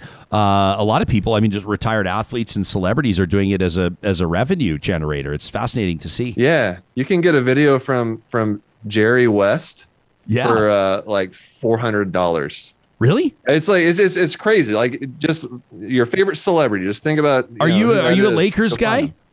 No, I just I just happened to see a Jerry West on there. I was like, oh, that's interesting. Like I would never think to get a video from Jerry West, but hey, maybe somebody out there is a big Jerry West fan. I don't know. Uh, to, to hear a your celebrity, you know, your favorite say your name in a birthday greeting is kind of a big deal. I'm always intrigued by seeing the celebrities and how they price themselves.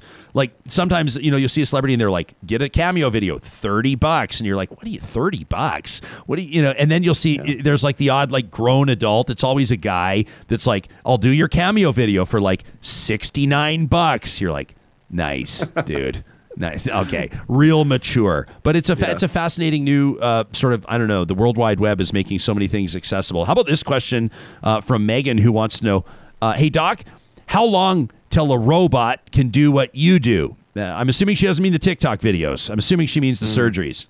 Why do you think I'm doing the TikTok videos? Because the, the robot revolution is coming to ophthalmology. No, I I, I don't know. I mean, we already have a machine that can do like certain parts of our, our surgeries for us. So I don't, you want to give me, I would say like 42 years. Let's say that 42, 42, 42 years, the robots will be doing all of our cataract surgery. Well, I mean, I'd be curious to know what it's going to look like in 42 years with, I mean, uh, are, are there going to be pilots and airplanes anymore? Are there going to be drivers behind 18 wheelers or I doubt it. Will we even be on this planet? Will we even know. be? Oh, thanks for that. Gina says, unbelievable. CPR for 10 minutes and he survived. Go get certified, people. That from Gina. How lucky are we to have been hanging out? I, I know you know some people were actually upset at us at the show for using your real name in promoting this interview. They, they felt like they had seen like Wilson from Home Improvement. They saw the fence taken away, and they were like they, they weren't happy about it.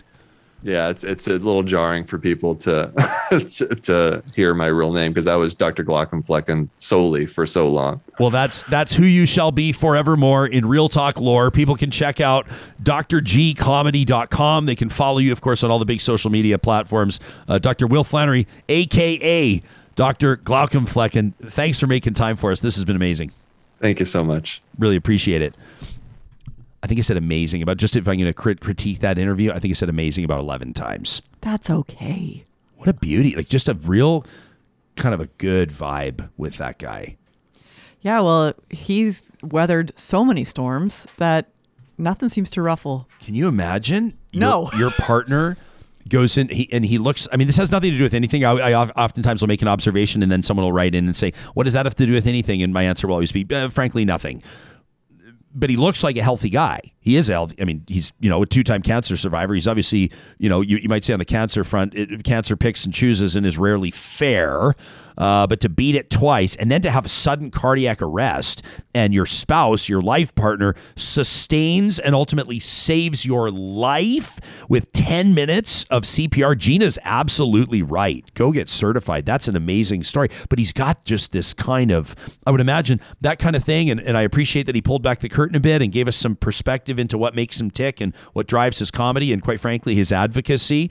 Um, but, but to be brought back to life would do something to your perspective, right? I mean, that would really, I think, change. I mean, we uh, this I'm not the same at all, not even close.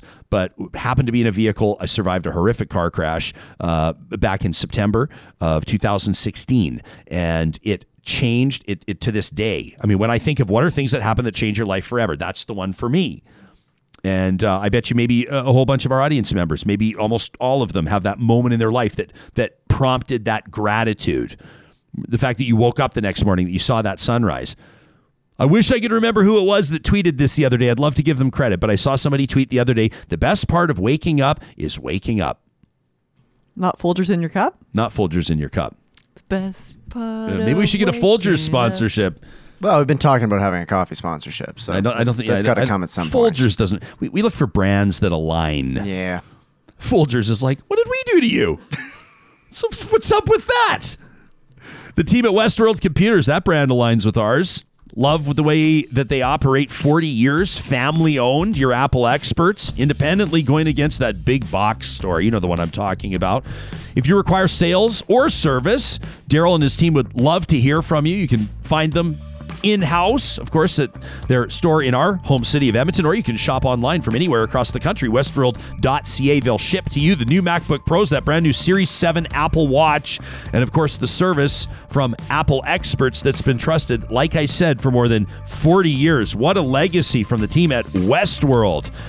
Sam, is it okay if we call up that tweet that I saw from Park Power yesterday? I wanted to remind people of this. This is really great. You're about to see Chris Kozowski. He's the founder of Park Power.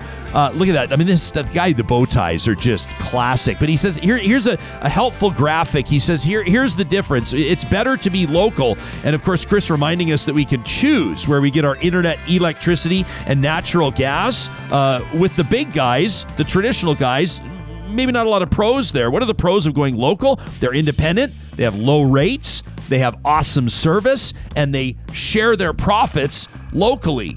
That's right. When you take your business over there, as a matter of fact, you get to designate where you'd like to see your charitable contribution go. They take it out of their proceeds on electricity. Amazing model at parkpower.ca. The promo code 2021 Real Talk gets you 70 bucks off your first bill. A really great reason. Another great reason to take your business over to Park Power.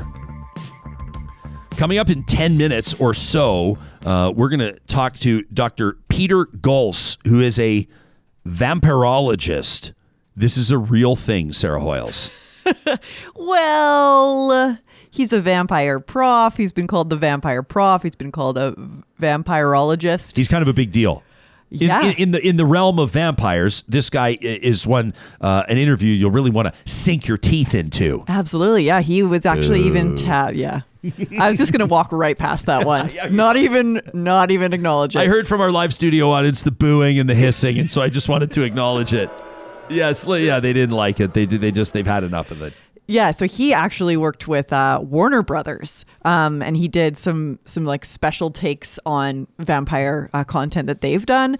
Uh, yeah, he's got a class at the University of Victoria in BC, uh, where he's he's been doing it for a number of years, and he even when the pandemic struck, he went online with it, as most universities did, and he got folks from all over the world. Vampires are everywhere.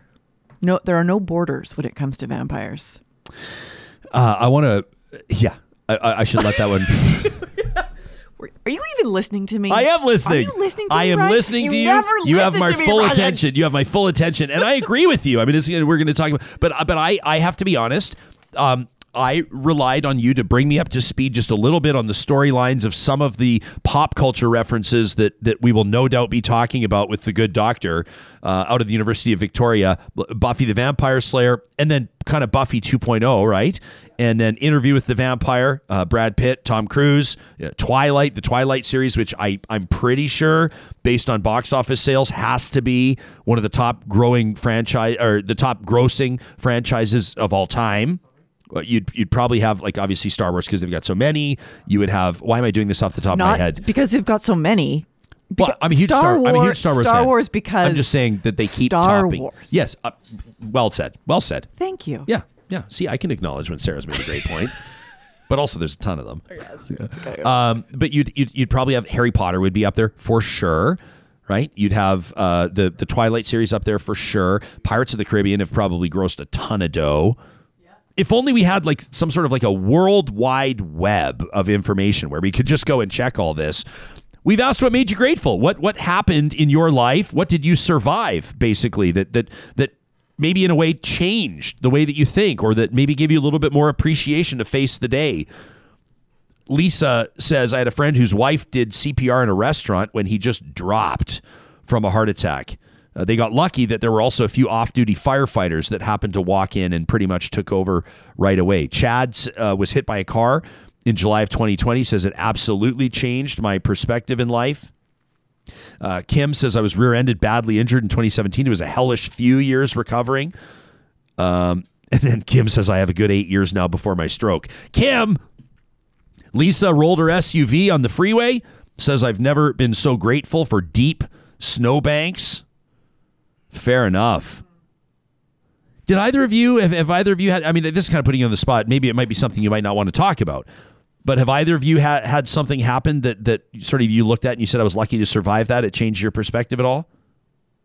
No, not really. Not so much. I've like I mean like you know for the car accidents that I've been in and I'm putting that in in air quotes have been like rear enders or cracked bumpers or right. Not you know, flipping at 140 kind of thing. the uh, the biggest with me and I mean like I kid you not this is like a cartoon I slid in in a front wheel my mom's front wheel drive car uh, I slid into a storm grate on some ice and it knocked one of the back wheels off which just like rolled down the street behind me it was like a cartoon Oh yeah. but uh, so the pedestrians, totally the Yeah. pedestrians are more lucky. Yeah. circumstance. Yeah. Mine is actually it's kind of more in hindsight because I didn't actually know what was going on. Oh. Um, I was having a lot of abdominal pain and I couldn't they couldn't figure out what it was. I was 27 at the time, and luckily a doctor s- thought I think it's a gallbladder attack. Oddly enough, I was in Africa. and I started having these attacks. I didn't know what they were. I was having extreme abdominal pain. I got flown back. Turns out I needed to get my gallbladder out. So I could have, hindsight, I realize my gallbladder could have exploded. Wow, And I would have, that's fatal. So um, it's always hindsight is uh, 2020. Yeah, yeah, no kidding. This is one uh, I love this from JB who says after successful brain tumor surgery, I had a second childhood of sorts. No kidding. No kidding. Corinne says, Ryan, I recall once on the radio you talked about a near miss with lightning at a golf course. Yeah, uh, that was absolutely wild. if you scroll back, do you think we can do this uh, before we get to our next interview? Maybe we can find it. Let me see if I can uh, find the photo uh, in real time. How quick can I find it? I'm not sure if I'll be able to. I was hosting. Here it is. Look at this, June 15th of 2018. I tweeted, I just about soiled my shorts when lightning struck this tree on hole 10 at the Links golf course, about 100 meters from where we were standing. I've never felt such a powerful boom. And uh, if you're watching us on YouTube right now, you can see this photo. This lightning uh, absolutely blew apart. Uh, I would say probably, without exaggerating, a 25 to 30 foot tree, uh, probably about a foot and a half in diameter, just absolutely exploded it. Sent shrapnel, these massive pieces, like two by four sized pieces, literally two by four sized pieces, into the chain link fences of the homes that lined that golf course. And it was just like a you know when you see uh, typically they're in the war movies where you'll see uh, before an explosion there's kind of like a vacuum type thing where it goes in and then it goes out like it's like boom like that it kind of felt like that it was just this massive explosion it was it was wild I didn't think about Corinne. Great memory, first of all. Uh, thanks for bringing that up. Yeah, you can find that tweet June fifteenth of twenty eighteen. If you just Google at Ryan Jesperson Lightning, you'll find it. We're going to talk to this vampirologist in just a second. I'm, I'm totally fascinated by this. How does somebody get into this? What a cool talking point. Every once in a while, it's nice to not be talking about politics and the world going to hell in a handbasket. You know, way better to talk about people being bit in the neck and having the blood sucked out. You know, just just for a nice like change of pace, Something light. just a little brevity on a Tuesday morning. But before we do, why don't you? I already used the here's the deal you can sink your teeth into. Damn it! Are you thirsty for? Are you thirsty for a great deal on a Ram 1500 pickup? That works. We'll go with that. Do you really want to stick your neck out? Going to all these dealerships not knowing who's going to treat you right and who's going to tell you the truth? I'm not going to bleed you dry.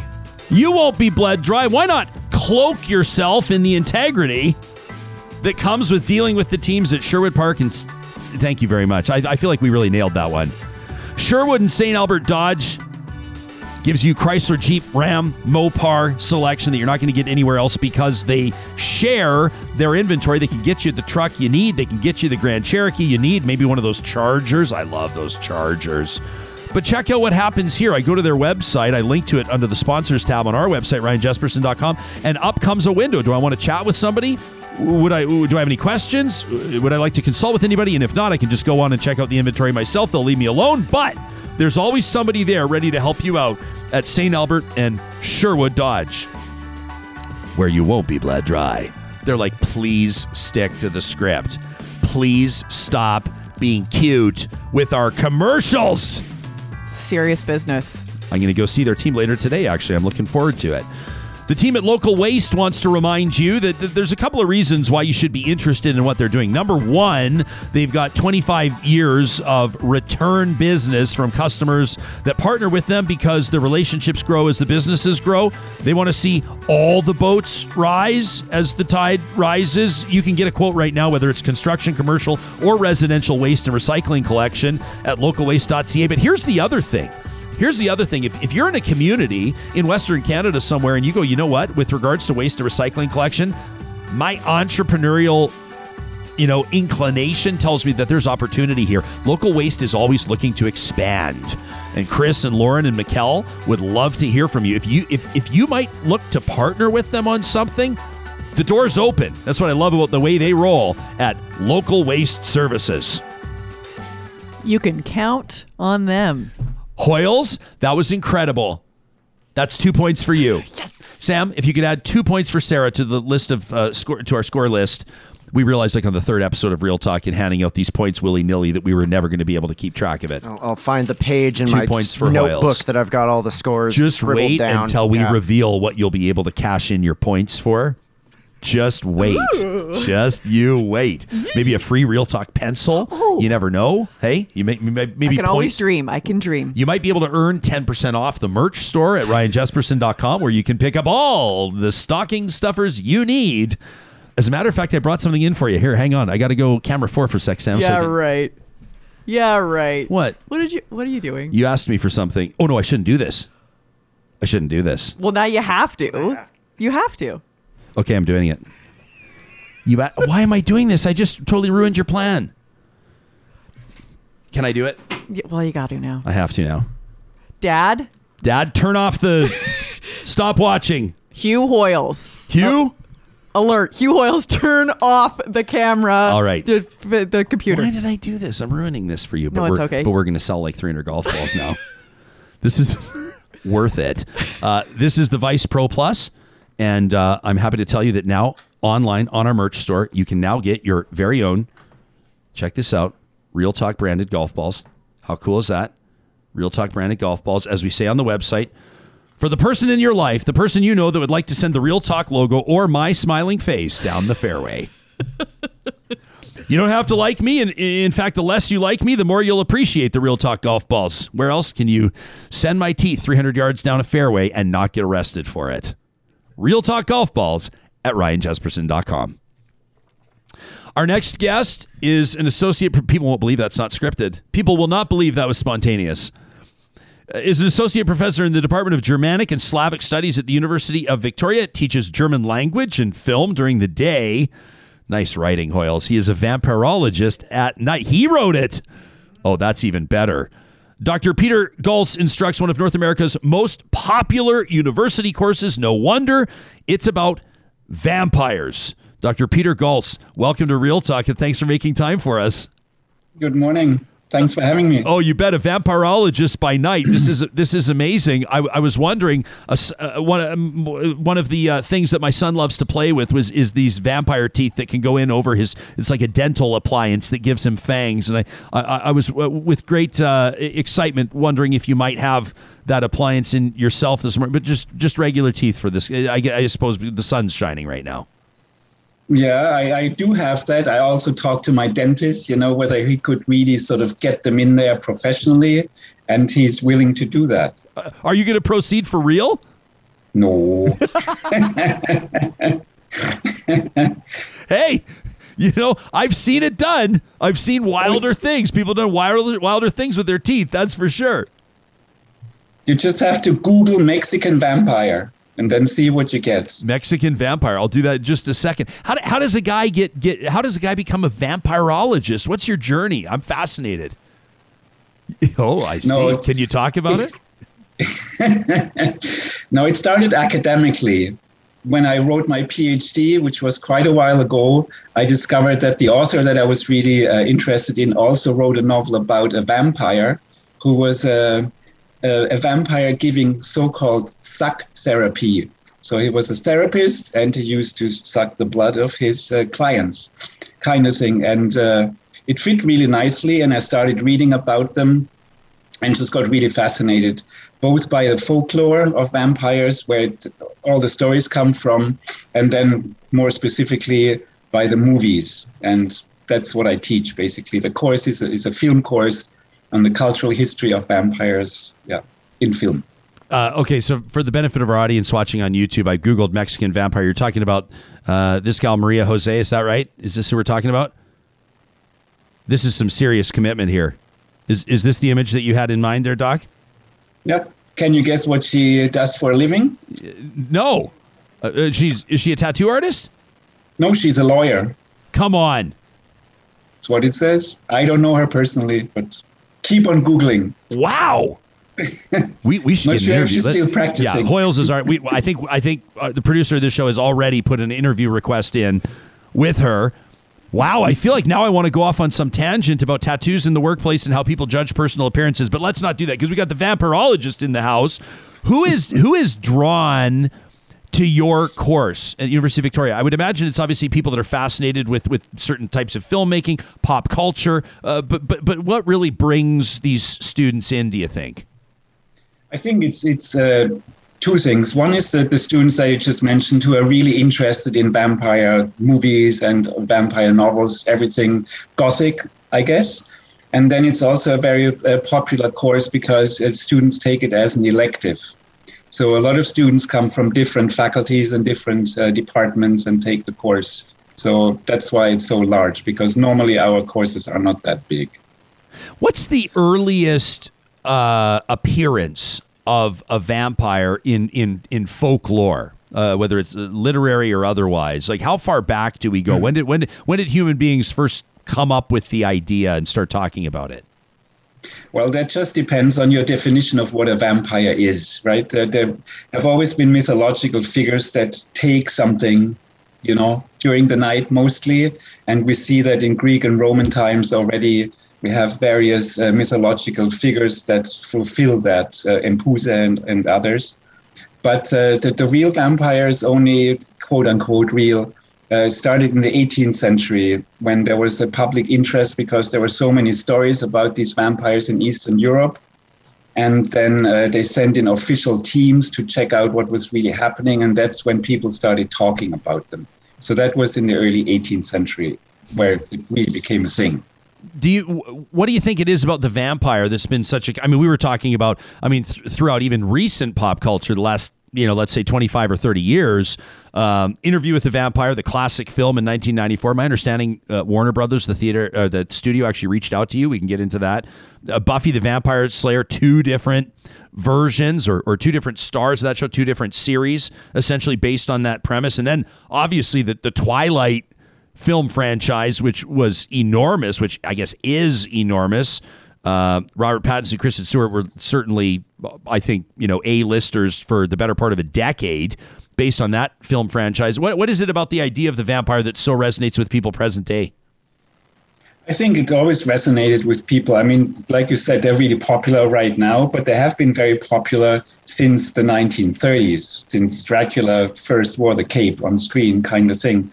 I, think one explanation is that there are so many different vampires for different uh, generations and for different people. Like uh, vampire movies that they, they cover every genre you know there are science fiction western romance uh, comedies everything. So it's easy to find a vampire that you know speaks to you as i would say. Do you think that and, yeah do you think that, that vampires in a sense offer some sort of societal commentary, or, or, or, do you think that, that people see a certain? I mean, there, are vampires a metaphor, or do vampires represent something that some people uh, find even believable to a certain degree? I mean, you've explored all of these different angles. Uh, well, as a metaphor, yeah. I mean, basic, again, it depends because if you talk about vampires in the plural, there are so many different things, you know. But uh, on a very basic level, it's just an uneven relationship.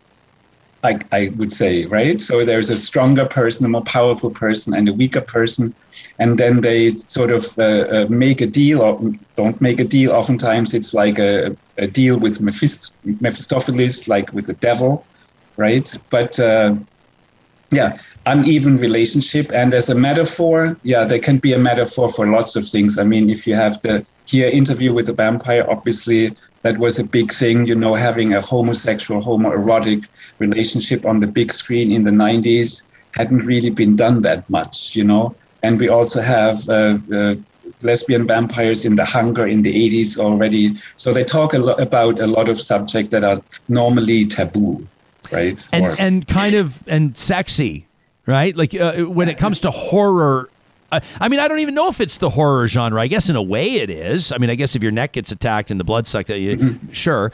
But but it, they're quite sexy, right? That's that's the thing. I think that's also the thing that sets them apart from regular monsters, right? Because uh, regular monsters you're normally scared of, or you're disgusted, or whatever. But vampires, they always mix that fear and desire. So there's always a sexual component even with Nosferatu, we had that, although not a very attractive character on screen, but it was also there. But uh, an, but an iconic, yeah, certainly an iconic character uh, to mm-hmm. be sure. You had, uh, I mean, this is some pretty high praise from Miranda, who's watching us now. Um, she's talking about your class at the University oh. of Victoria. She says, I would take his class, and I always said no more school after eight years of college. so that's a that's a pretty high compliment. But but you had, I mean, we've got by the numbers here. Uh, your course enrollment in its first year was 75 students, which is pretty good, um, but swelled up to over 300 students offered online online for the first time last year because of COVID 19. The course attracting students from across Asia, Europe, North and South America. I mean, we have to talk about things like time zones and other barriers. That's that's a pretty fascinating uh, case study with regards to interest in the subject matter. Now, you may say, yeah, I had a captive audience, COVID 19. People were looking for, for different areas to channel their enthusiasm or their learning. But, but what did that say to you? Well, I mean, to, to be really honest, of course, it was a lot of students also from Victoria who, who weren't here, right, at, at UVic because of the COVID. But uh, it's it's popular, I think, also because of word of mouth. I mean, people talk about it uh, in person or online or whatever. So I was very happy to, to see. Well, I think we may have uh, lost the good doctor, which is. Did a uh, vampire get him? I mean, I don't want to spread rumors, but um, Very possible. is there? What are the things where you like? Um, you know, you're not supposed to. Is he back? He's okay. He's back. Oh, guess I guess it was the vampire didn't get him. He got away. We're, we're happy to see that you're still fine, I Doc. just I just had to have a quick. Yeah, it's just. I should ask. I mean, I don't want to get through the entire interview and then someone's like, "I can't believe it." Like, are you a vampire, Doctor? And would I admit it? Really? Well, I don't know. I mean, how does it work? I'm unfamiliar with how it works, so Yeah. I don't know. But there are No, people. I mean, the, no, go ahead. sorry. there are probably people that take their uh, interest in this to more elevated levels. If you know what I'm getting at, are there I do. are there vampires on you know walking among us? I really don't know. You know, I mean, when uh, True Blood came out, remember that uh, they they advertised it as if there were really vampires living amongst us, and a lot of people actually took the took the ad seriously. Uh, I'm, I don't believe that, of course, but I mean it's it's a nice uh, new trope because we also have uh, what we do in the shadows, for example, the movie and the TV series based on that premise, right? That vampires are now living uh, among us, and how do they cope? I mean, in True Blood uh, already you had that there, so that's something that people do think about. Yeah, I'm not really sort of into that, and I haven't uh, uh, researched that. Did you ever have a? Did you ever? Uh, I know you're not going to answer this, but I got to ask it. Did you ever have a student that, based on their papers uh, or or their questions to you, that concerned you a little bit? I mean, if you have like you know two or three hundred students, there's always you know there's bound to be one or two that are a little different. Let's just say. Let's just I say that's a very safe answer. I had one student, which I was uh, quite surprised, who uh, liked Nosferatu the movie so much that he got she got a full sleeve uh, on her arm I can see tattoo that. of, of Nosferatu. That's commitment. That is commitment. Absolutely amazing. Mark chimes in. He says, My brother, an author, holds that corporations are vampiristic. They're designed not to die or to live forever. He argues that people start them partly out of their own desires to somehow live forever. I wonder if maybe the vampire is a metaphor for capitalism. Actually, Karl Marx already used that. Karl Marx quite literally said that. That capitalists are like vampires. So there you go. That's the beauty because you can adapt it to so many things. There's also a few books out uh, now about psychic vampires in the workplace What does that mean? that, that suck you dry. Literally, not metaphorically, or, or well, metaphorically. Yeah, I mean, yeah. Yeah. Wow. What does a guy like you do uh, a week ago for Halloween? Oh, I was really, uh, it was really nice because I was busy because it's the 20th anniversary of the course. And uh, UVic, you know, what, what you read as well, they put out some uh, stuff on, on uh, social media. So I had quite a bit of media attention, which was wonderful. And the best thing was I just briefly that uh, my colleagues and the deans they actually came to the class unannounced and gave me a huge surprise. Uh, they just walked in, played the Monster Mash, and then gave me a cake and all of that. It was wonderful. What What Yeah. did the cake look like? It looked like Dracula. There it was you a go. special cake they got made. I would imagine. I wanted to ask you, like, it, like your, the stocking stuffers you receive, the, the the gifts, the birthday gifts, are they all blood related? Quite a few, I have to admit. I, I I guess you know you, you you play a certain game, you get a certain prize, right? I mean, yeah. Hey, well, congratulations. I mean, twenty years is amazing. I love this. You created the course in two thousand one. You've taught it every year since. A cultural history of vampires in literature and film. Uh, congratulations! This has been really a lot of fun, and we love. We, we always say we talk about news, politics, and pop culture, and the pop culture side of this is is fascinating. Vampires through the ages. Thanks for the history lesson. Thanks for making us smile, and have a great rest of your week. Thank you so much. You Yeah. too. Take care. You got Thank it. That's Dr. Peter Gölz, a vampirologist out of the University of Victoria. That was great. Somebody said, "Were you?" Somebody said, uh, you know, with regards to like the sexy vampires, and we had a couple of people that were like, "Yeah, I don't really find vampires too sexy. Yeah, it's whatever floats your boat." But someone else said, "What about a se-? Someone said we don't see sexy zombies. Totally different. Totally, di- zombies are decaying on the bone. Yeah. it's hard to make that sexy. It, it really truly is. So the question is I'm speaking from my perspective based on my taste. right. Because Uh, you get that taste? Sorry, guys. if you have to explain it, Yes. um, vampires, sexy, not sexy. Go. Uh, are are you? Uh, uh, hang on, I don't understand the question. You're asking me to s- talk about certain ones. no, I'm asking you. Are they sexy or Are not sexy? vampires sexy or not sexy? Yes, they're sexy. Hundred percent. You don't. You disagree?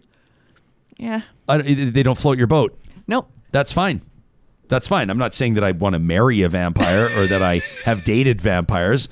I'm just saying Why that don't the you marry him then? Oh, you love him? Why don't you marry? I'm just saying that when a, when a vampire enters the film, the when when the vampire debuts, enters the room, uh, it's like it- it's the same sort of thing. uh, You know, I mean, when those characters, I'm, I don't know why I'm thinking of like the. Uh, why am I drawing a blank on what it's called? The Rocky Horror Picture Show. Am I Rocky missing? Horror Picture Show. I'm not missing a word. It's just the Rocky Horror Picture Show You got it. the same sort of characters where they come in and it's like this this this sort of like off kilter a little bit weird but magnificent and fabulous and and sexy uh, character in the film Oh, yeah. and uh, and vampires oftentimes in those films are, are those characters Mm-hmm. um, and um, and you know if there's any real tragedy in life, it's that we are moving as a society away from the sexy fill in the blank Halloween costumes. It's really sad. You it's really sad to are see. trolling, I might and be- I am not going to bite. I might am be not trolling. going I- to I- bite. I, might be not going to bite. Very well done. not going to do it. Not gonna do it. Lalazaz says the Count is sexy as hell. Probably the sexiest Sesame Street character. I was going to say the count one up. Although uh, Big Bird and those long legs. How about Big Bird getting vaccinated the other day? Well done, Big Bird. Wasn't that? I thought that was from the seventies. That he was. They they like they uh, drudged up the, uh, the an old video of Big Bird getting vaccinated. Well, this is the thing. So, who knew that Big Bird has a Twitter account? Um, has 260,000 followers. Breaking news. And as you can see here on November 6th, Big Bird tweeted, I got the COVID 19 vaccine today. My wing is feeling a little sore, but it'll give my body an extra protective boost that keeps me and others healthy. Um, and then referenced uh, Erica Hill, who's a medical correspondent, uh, a CNN journalist, said uh, Erica Hill even said that I've been getting vaccines since I was a little bird. Hence, hence the reference. Yeah. Uh, says I had no idea. And 280,000 people liked the tweet, and uh, about 50,000 retweeted it. And Ted Cruz, out of Twitter, uh, tried to pick a fight with Big Bird about. No, it's true. This is this is like this is the bigger version of Jason Kenney fighting the cartoon Bigfoot.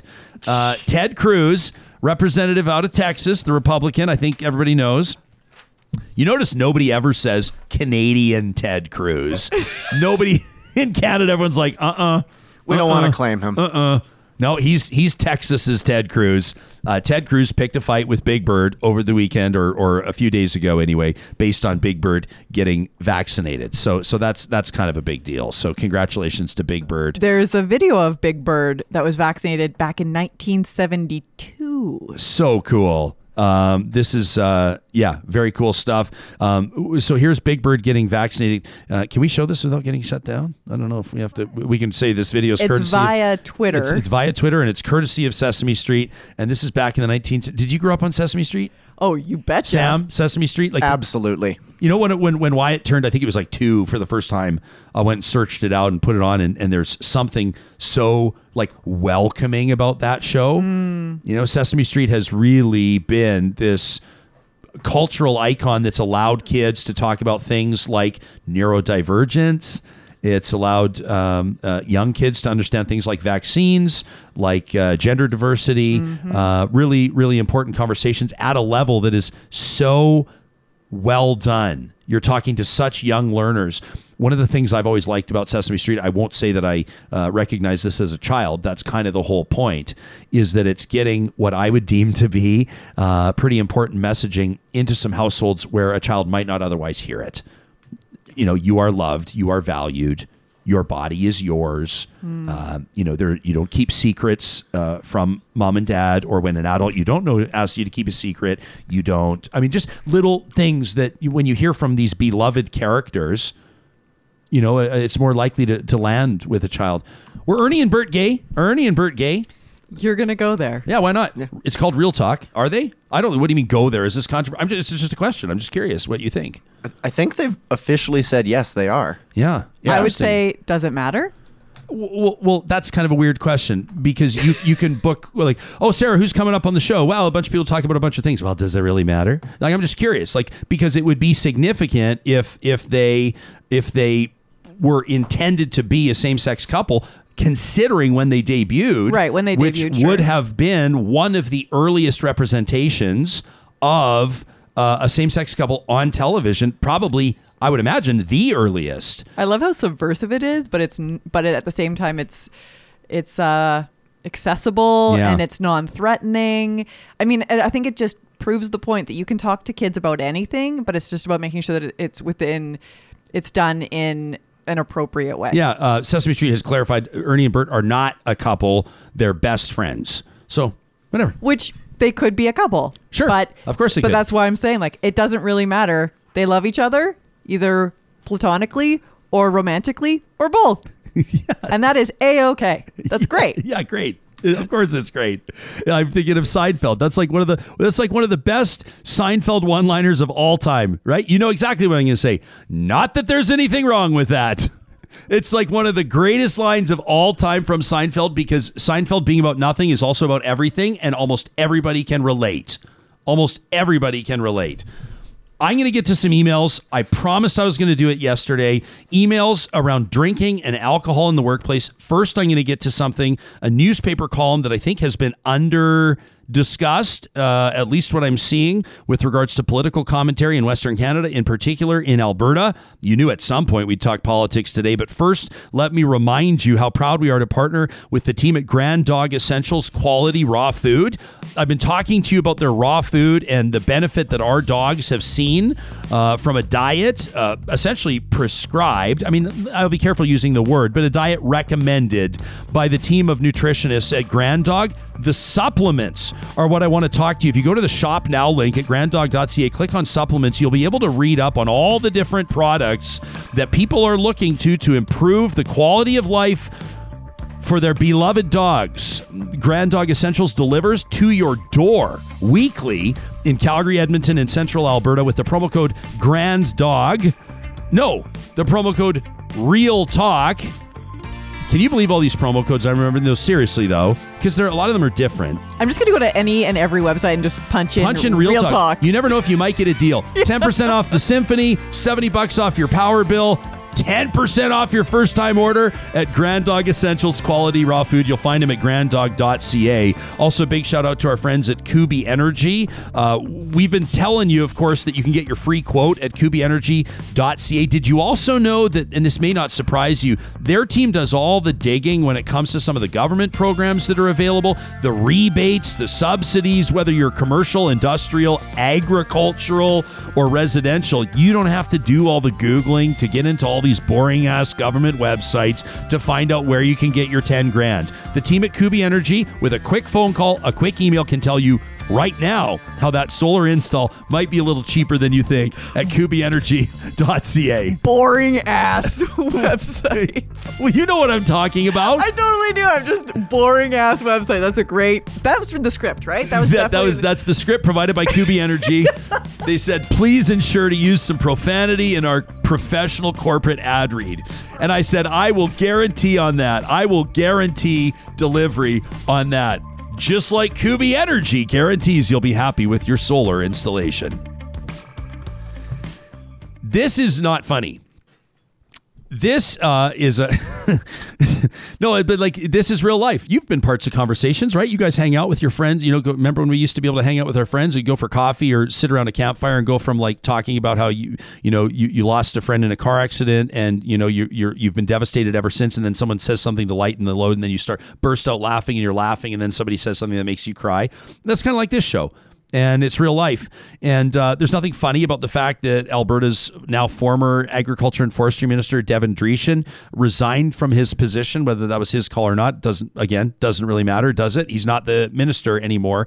This after a former staffer who was reportedly involved with him on and off, you know, in a romantic relationship. File is that irrelevant, Hoyles? No, I just to me when people talk about that, it's almost like and maybe it's just me having a it's twigs for me in that it's like okay so that makes it okay if he's making sexually like because there's sexual harassment involved in there and i'm That's- not there's not been allegations of sexual harassment involving Minister Dreeshen. I, I want, I want to clarify that. No, there's Just not been- harassment? uh, that that he was uh, that there was repeated. Uh, essentially, I mean, these are my words. Yeah. I- th- this is not per the court document, but essentially that he was abusing alcohol, drinking to excess, leading to some uh, a, a toxic workplace where Okay. some people have reported, including from inside the legislature to this show in confidence from verified accounts that there was abusive behavior, uh, but there are no allegations of sexual harassment Okay. involving the minister. okay I guess what still twigs for me is the idea that like inappropriate behavior um, whatever it might have been um, is okay because they were in an intimate relationship and that just to me is like that's like i mean we are in domestic or family violence month Yeah. so I think it's relevant that they were involved in an on again, off again romantic relationship. That's a relevant detail. I think it's relevant, but it does not. And I'm not saying that you're saying that, but I just want to flag it. Hoyles, it's, it's you are on me. You are the checks and balances, and I appreciate you. I, I appreciate your perspective. Obviously, um, I think that we're we're on the same team here. The background information is that Dreeshen's gone, uh, but he is. I don't want to say political royalty because that's a that's a little much, but his dad Earl is the member of parliament, and uh, and um, you know, for that region. Uh, he's been replaced, by the way, by Nate Horner, who becomes the third Horner to serve as Alberta's agriculture minister, which is really interesting. You want to, uh, Alberta's just political dynasties in a way. Uh, Rachel Notley, Grant Notley. You take a look at all these different ones. There's some interesting storylines. So he's he's relieved of his duties. He resigns from his position as minister. Um, some people may speculate that perhaps this was to take the heat off the premier, off Jason Kenney. Uh, but you know, those in the know will tell you that the premier probably did not want to relieve Devin Dreeshen of his position. That he sees him as a bit of a loyal soldier in a sense. The reason I'm bringing this up is because the Red Deer Advocate, the the daily newspaper, the daily paper down in Red Deer yesterday, after we were off air, so to speak, published uh, an op-ed, an opinion editorial written by Devin Dreeshen, and the headline is "More Time and Freedom to Serve Innisfail Sylvan Lake." Now, let me get ahead of what your objection to my comments may be, which is that you're piling on. Uh, you won't allow, you won't entitle him to his private life. Uh, you know, you're you're you're you're t- you're taking pleasure in somebody else's personal struggle. You're disrespecting the challenges that that people, uh, you know, who who use alcohol and find that used to be problematic uh, because we're not using the word alcoholic anymore, and it's not my place to call Devin Dreeshen an alcoholic. That's not what I'm saying. Uh, but people say you're, you're you're sort of like you know doing this for clicks and ratings. Uh uh My initial comment when we were live on the air and found out that Devin Dreeshen had resigned as minister was that number one, this is a sad story. Number one, this is not something that, that partisans should be celebrating. This is not funny. We're not going to wisecrack about it. But here's the deal I want to read a bit from this column. Uh, when you've resigned because alcohol has clearly become a problem and you've acknowledged that it's interfering in your service to Albertans, and then a couple of days later, you pen an editorial that is published by the Red Deer Advocate that simply implies more time and freedom to serve the people. I would like to start by thanking everyone, he writes, for the outpouring of support I've received, as well as many businesses in the ag and forestry sector. It was an honor to serve as Alberta's ag and forestry minister for two and a half years. I always tried to find a balance of working hard, uh, uh, you know, as a minister as well as the local MLA. We achieved a lot, he says. And then he goes into this laundry list of achievements. A $120 million improvement of Highway 11. I greenlit the expansion of the Red Deer Regional Hospital. We, we repealed the NDP's disastrous farm legislation. Like, no mention of what's going on. If there was no context here, if you didn't, for example, listen to Real Talk every day, you might wonder what this is all about. He opens, thank you for all your support. Support for what? Wonders 50 to 60% of the electorate that doesn't necessarily, no offense, know what the word electorate means. They're just going about their business. They got busy lives. They don't know that Devin Dreeshen clearly has an alcohol problem. Used to go shields up, lock his ministry door. You needed a code word to get in, like it was grade 11, drinking dad's Tito's vodka. I doubled the number of Alberta trade offices. I helped attract 900 million in new value-adding ag, uh, 500 million in forestry, wildfire technology, a billion dollar irrigation, reduced crop insurance, negotiated like what? Scroll down, scroll down, scroll down, scroll down. However, and so I'm reading this and I go, well, here it is. They buried the lead, as you would say in the business, but here it is. With my resignation as minister, no, no, let me rewind. However, there are weeks when MLAs spend 16 to 18 hour days in the building, in the legislature in Edmonton. Spending time away from family, friends, and my community takes a toll, especially during COVID. Just ask ICU nurses. With my resignation, that was my edit, by the way. With my resignation as minister, I'm looking forward to having more time to represent my local constituency and the increased freedom I'll have to speak out for them. Politics can be brutal. People don't always debate you on policies, some make it personal. However, politics can be exciting. Advocating for people, a conservative movement, economic growth, reducing the overreach of government is a passion of mine. I was elected to represent my people. I will continue to do just that, period. End. Um, you just resigned from one of the most high profile and important ministries in the province because the premier's office, essentially your government, was just sued by a former staffer, and that lawsuit alleges that you're drinking and the culture of alcohol in that building, not just the minister, the former minister, was a real problem. There, the word alcohol, drink, substance, dependence, interference does not appear in this editorial. In this bizarre sort of almost, it's clearly a submitted piece. And I mean, we're talking about it, so that's good for the Red Deer Advocate. They'll like that. They'll get more clicks right now, but but not to put this on their editorial team, but like, what's the protocol? What's the criteria for submitting an op-ed? Maybe I'll submit one in response. Because if I'm a voter in that part of central Alberta, I'm looking for some humility, some honesty, some acknowledgement that there's even some element of understanding why MLA Dreeshen, you are no longer the ag or forestry minister. Where's the acknowledgement that alcohol was a problem? What does it mean that you're going to take time off. I mean, even the vagueness and the ambiguity around the statement that he was resigning left some people wondering. And again, people not taking gleeful pleasure in this, but people concerned about him, about the ministry, about this government. What is this? Are you going to rehab? And if you're going to rehab, where's the acknowledgement? I mean, what is that op What is that? That doesn't make any sense to me. That left that's a disastrous take on this.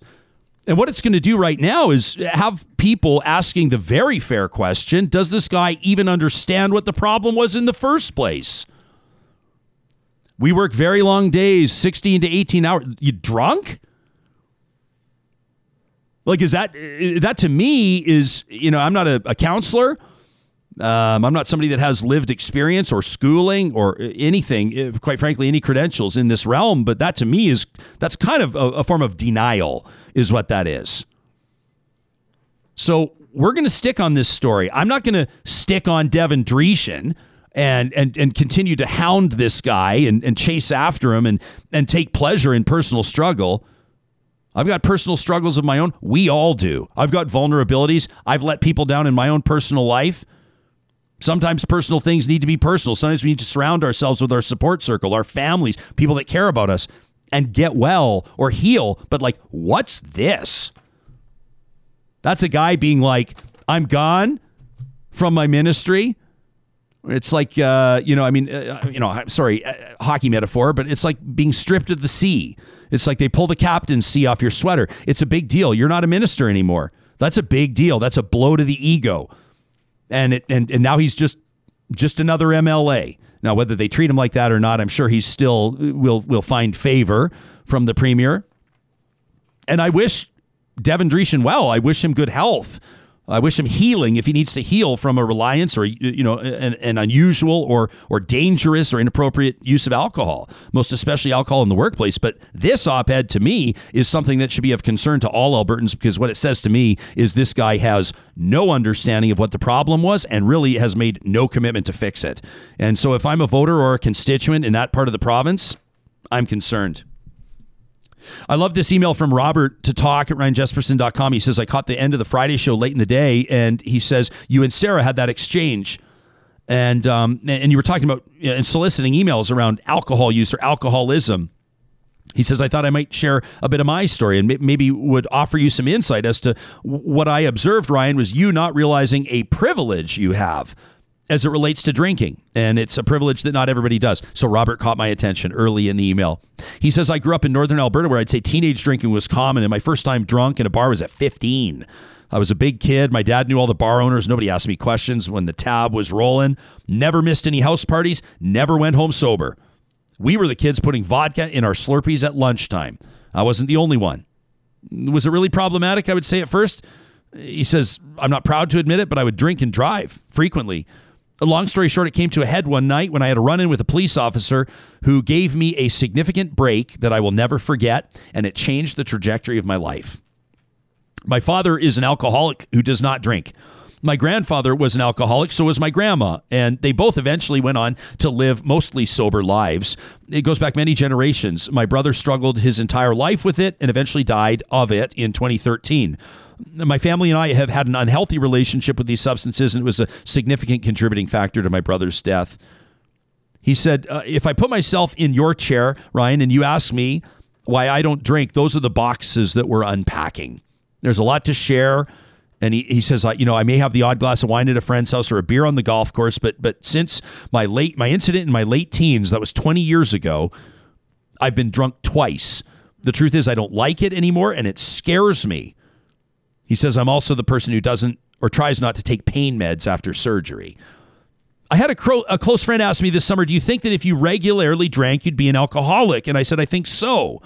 Um, I have a healthy respect for not just the substance, but its potential impact. And, and I envy those people, Ryan, like you, who, who don't have to have these conversations or worries. And as you probably have realized, I'm an, I'm an open book, but not everybody's like that. Most of the people I know are like you. There's no concern or worry but that comes from a place of privileges. Robert says, I have many privileges, just not this one. The best analogy I can come up with is, is you know, asking somebody why they don't drink is like asking couples why they don't have kids. He says, I think you'll get the point I'm trying to make. Never ask a couple why they don't have kids or when they're having kids or when they're having their next kid. Keep the question to yourself. Back to Robert's email.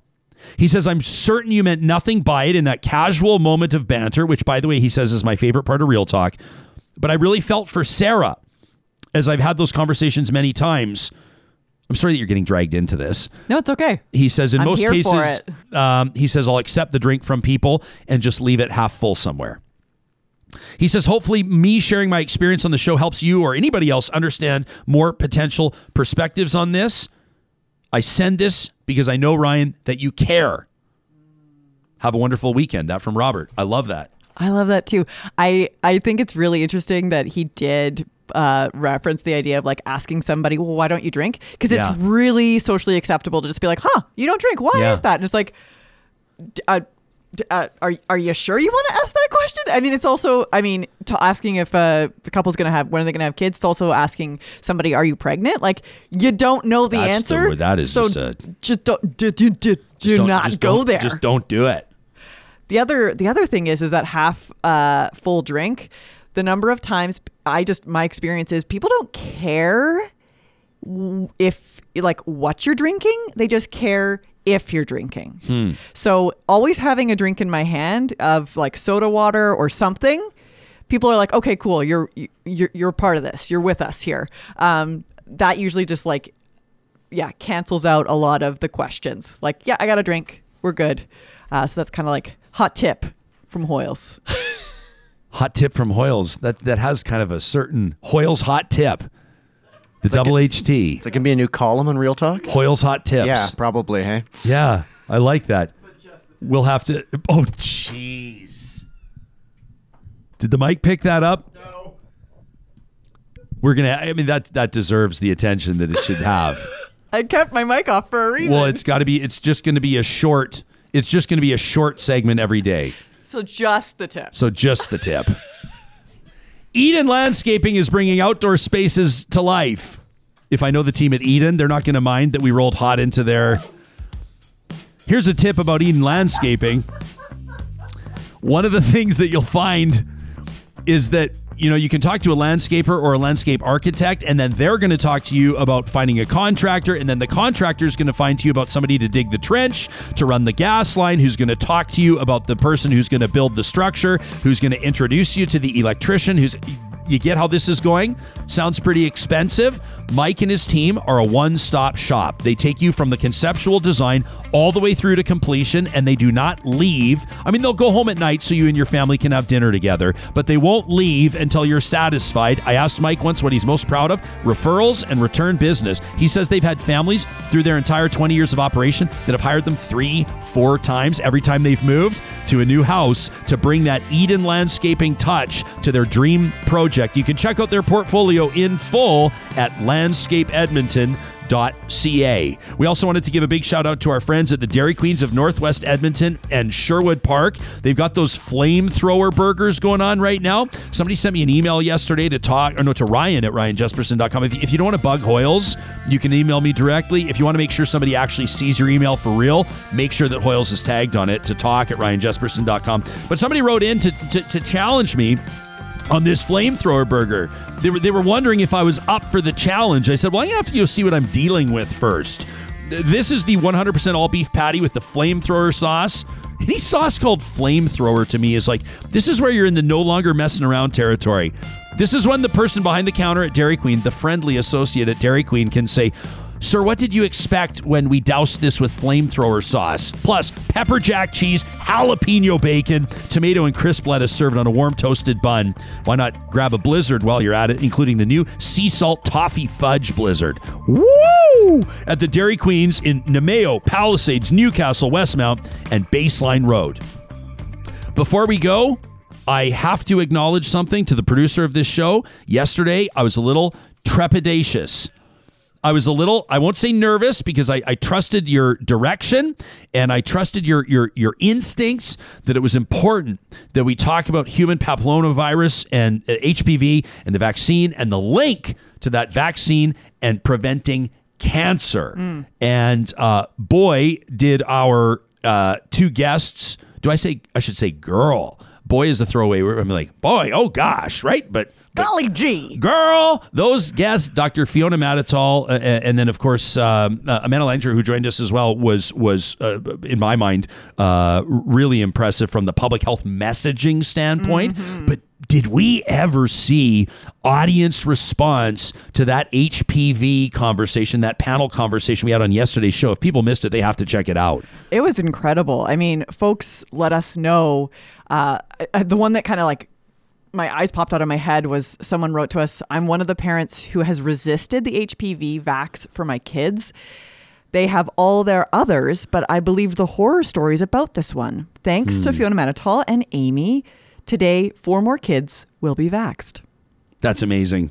Like I I got goosebumps reading that because I was just like that you know, you talk I don't know if I want to like say legacy, but when I think about like what does my work do and what does real talk accomplish, that right there. Impacting change.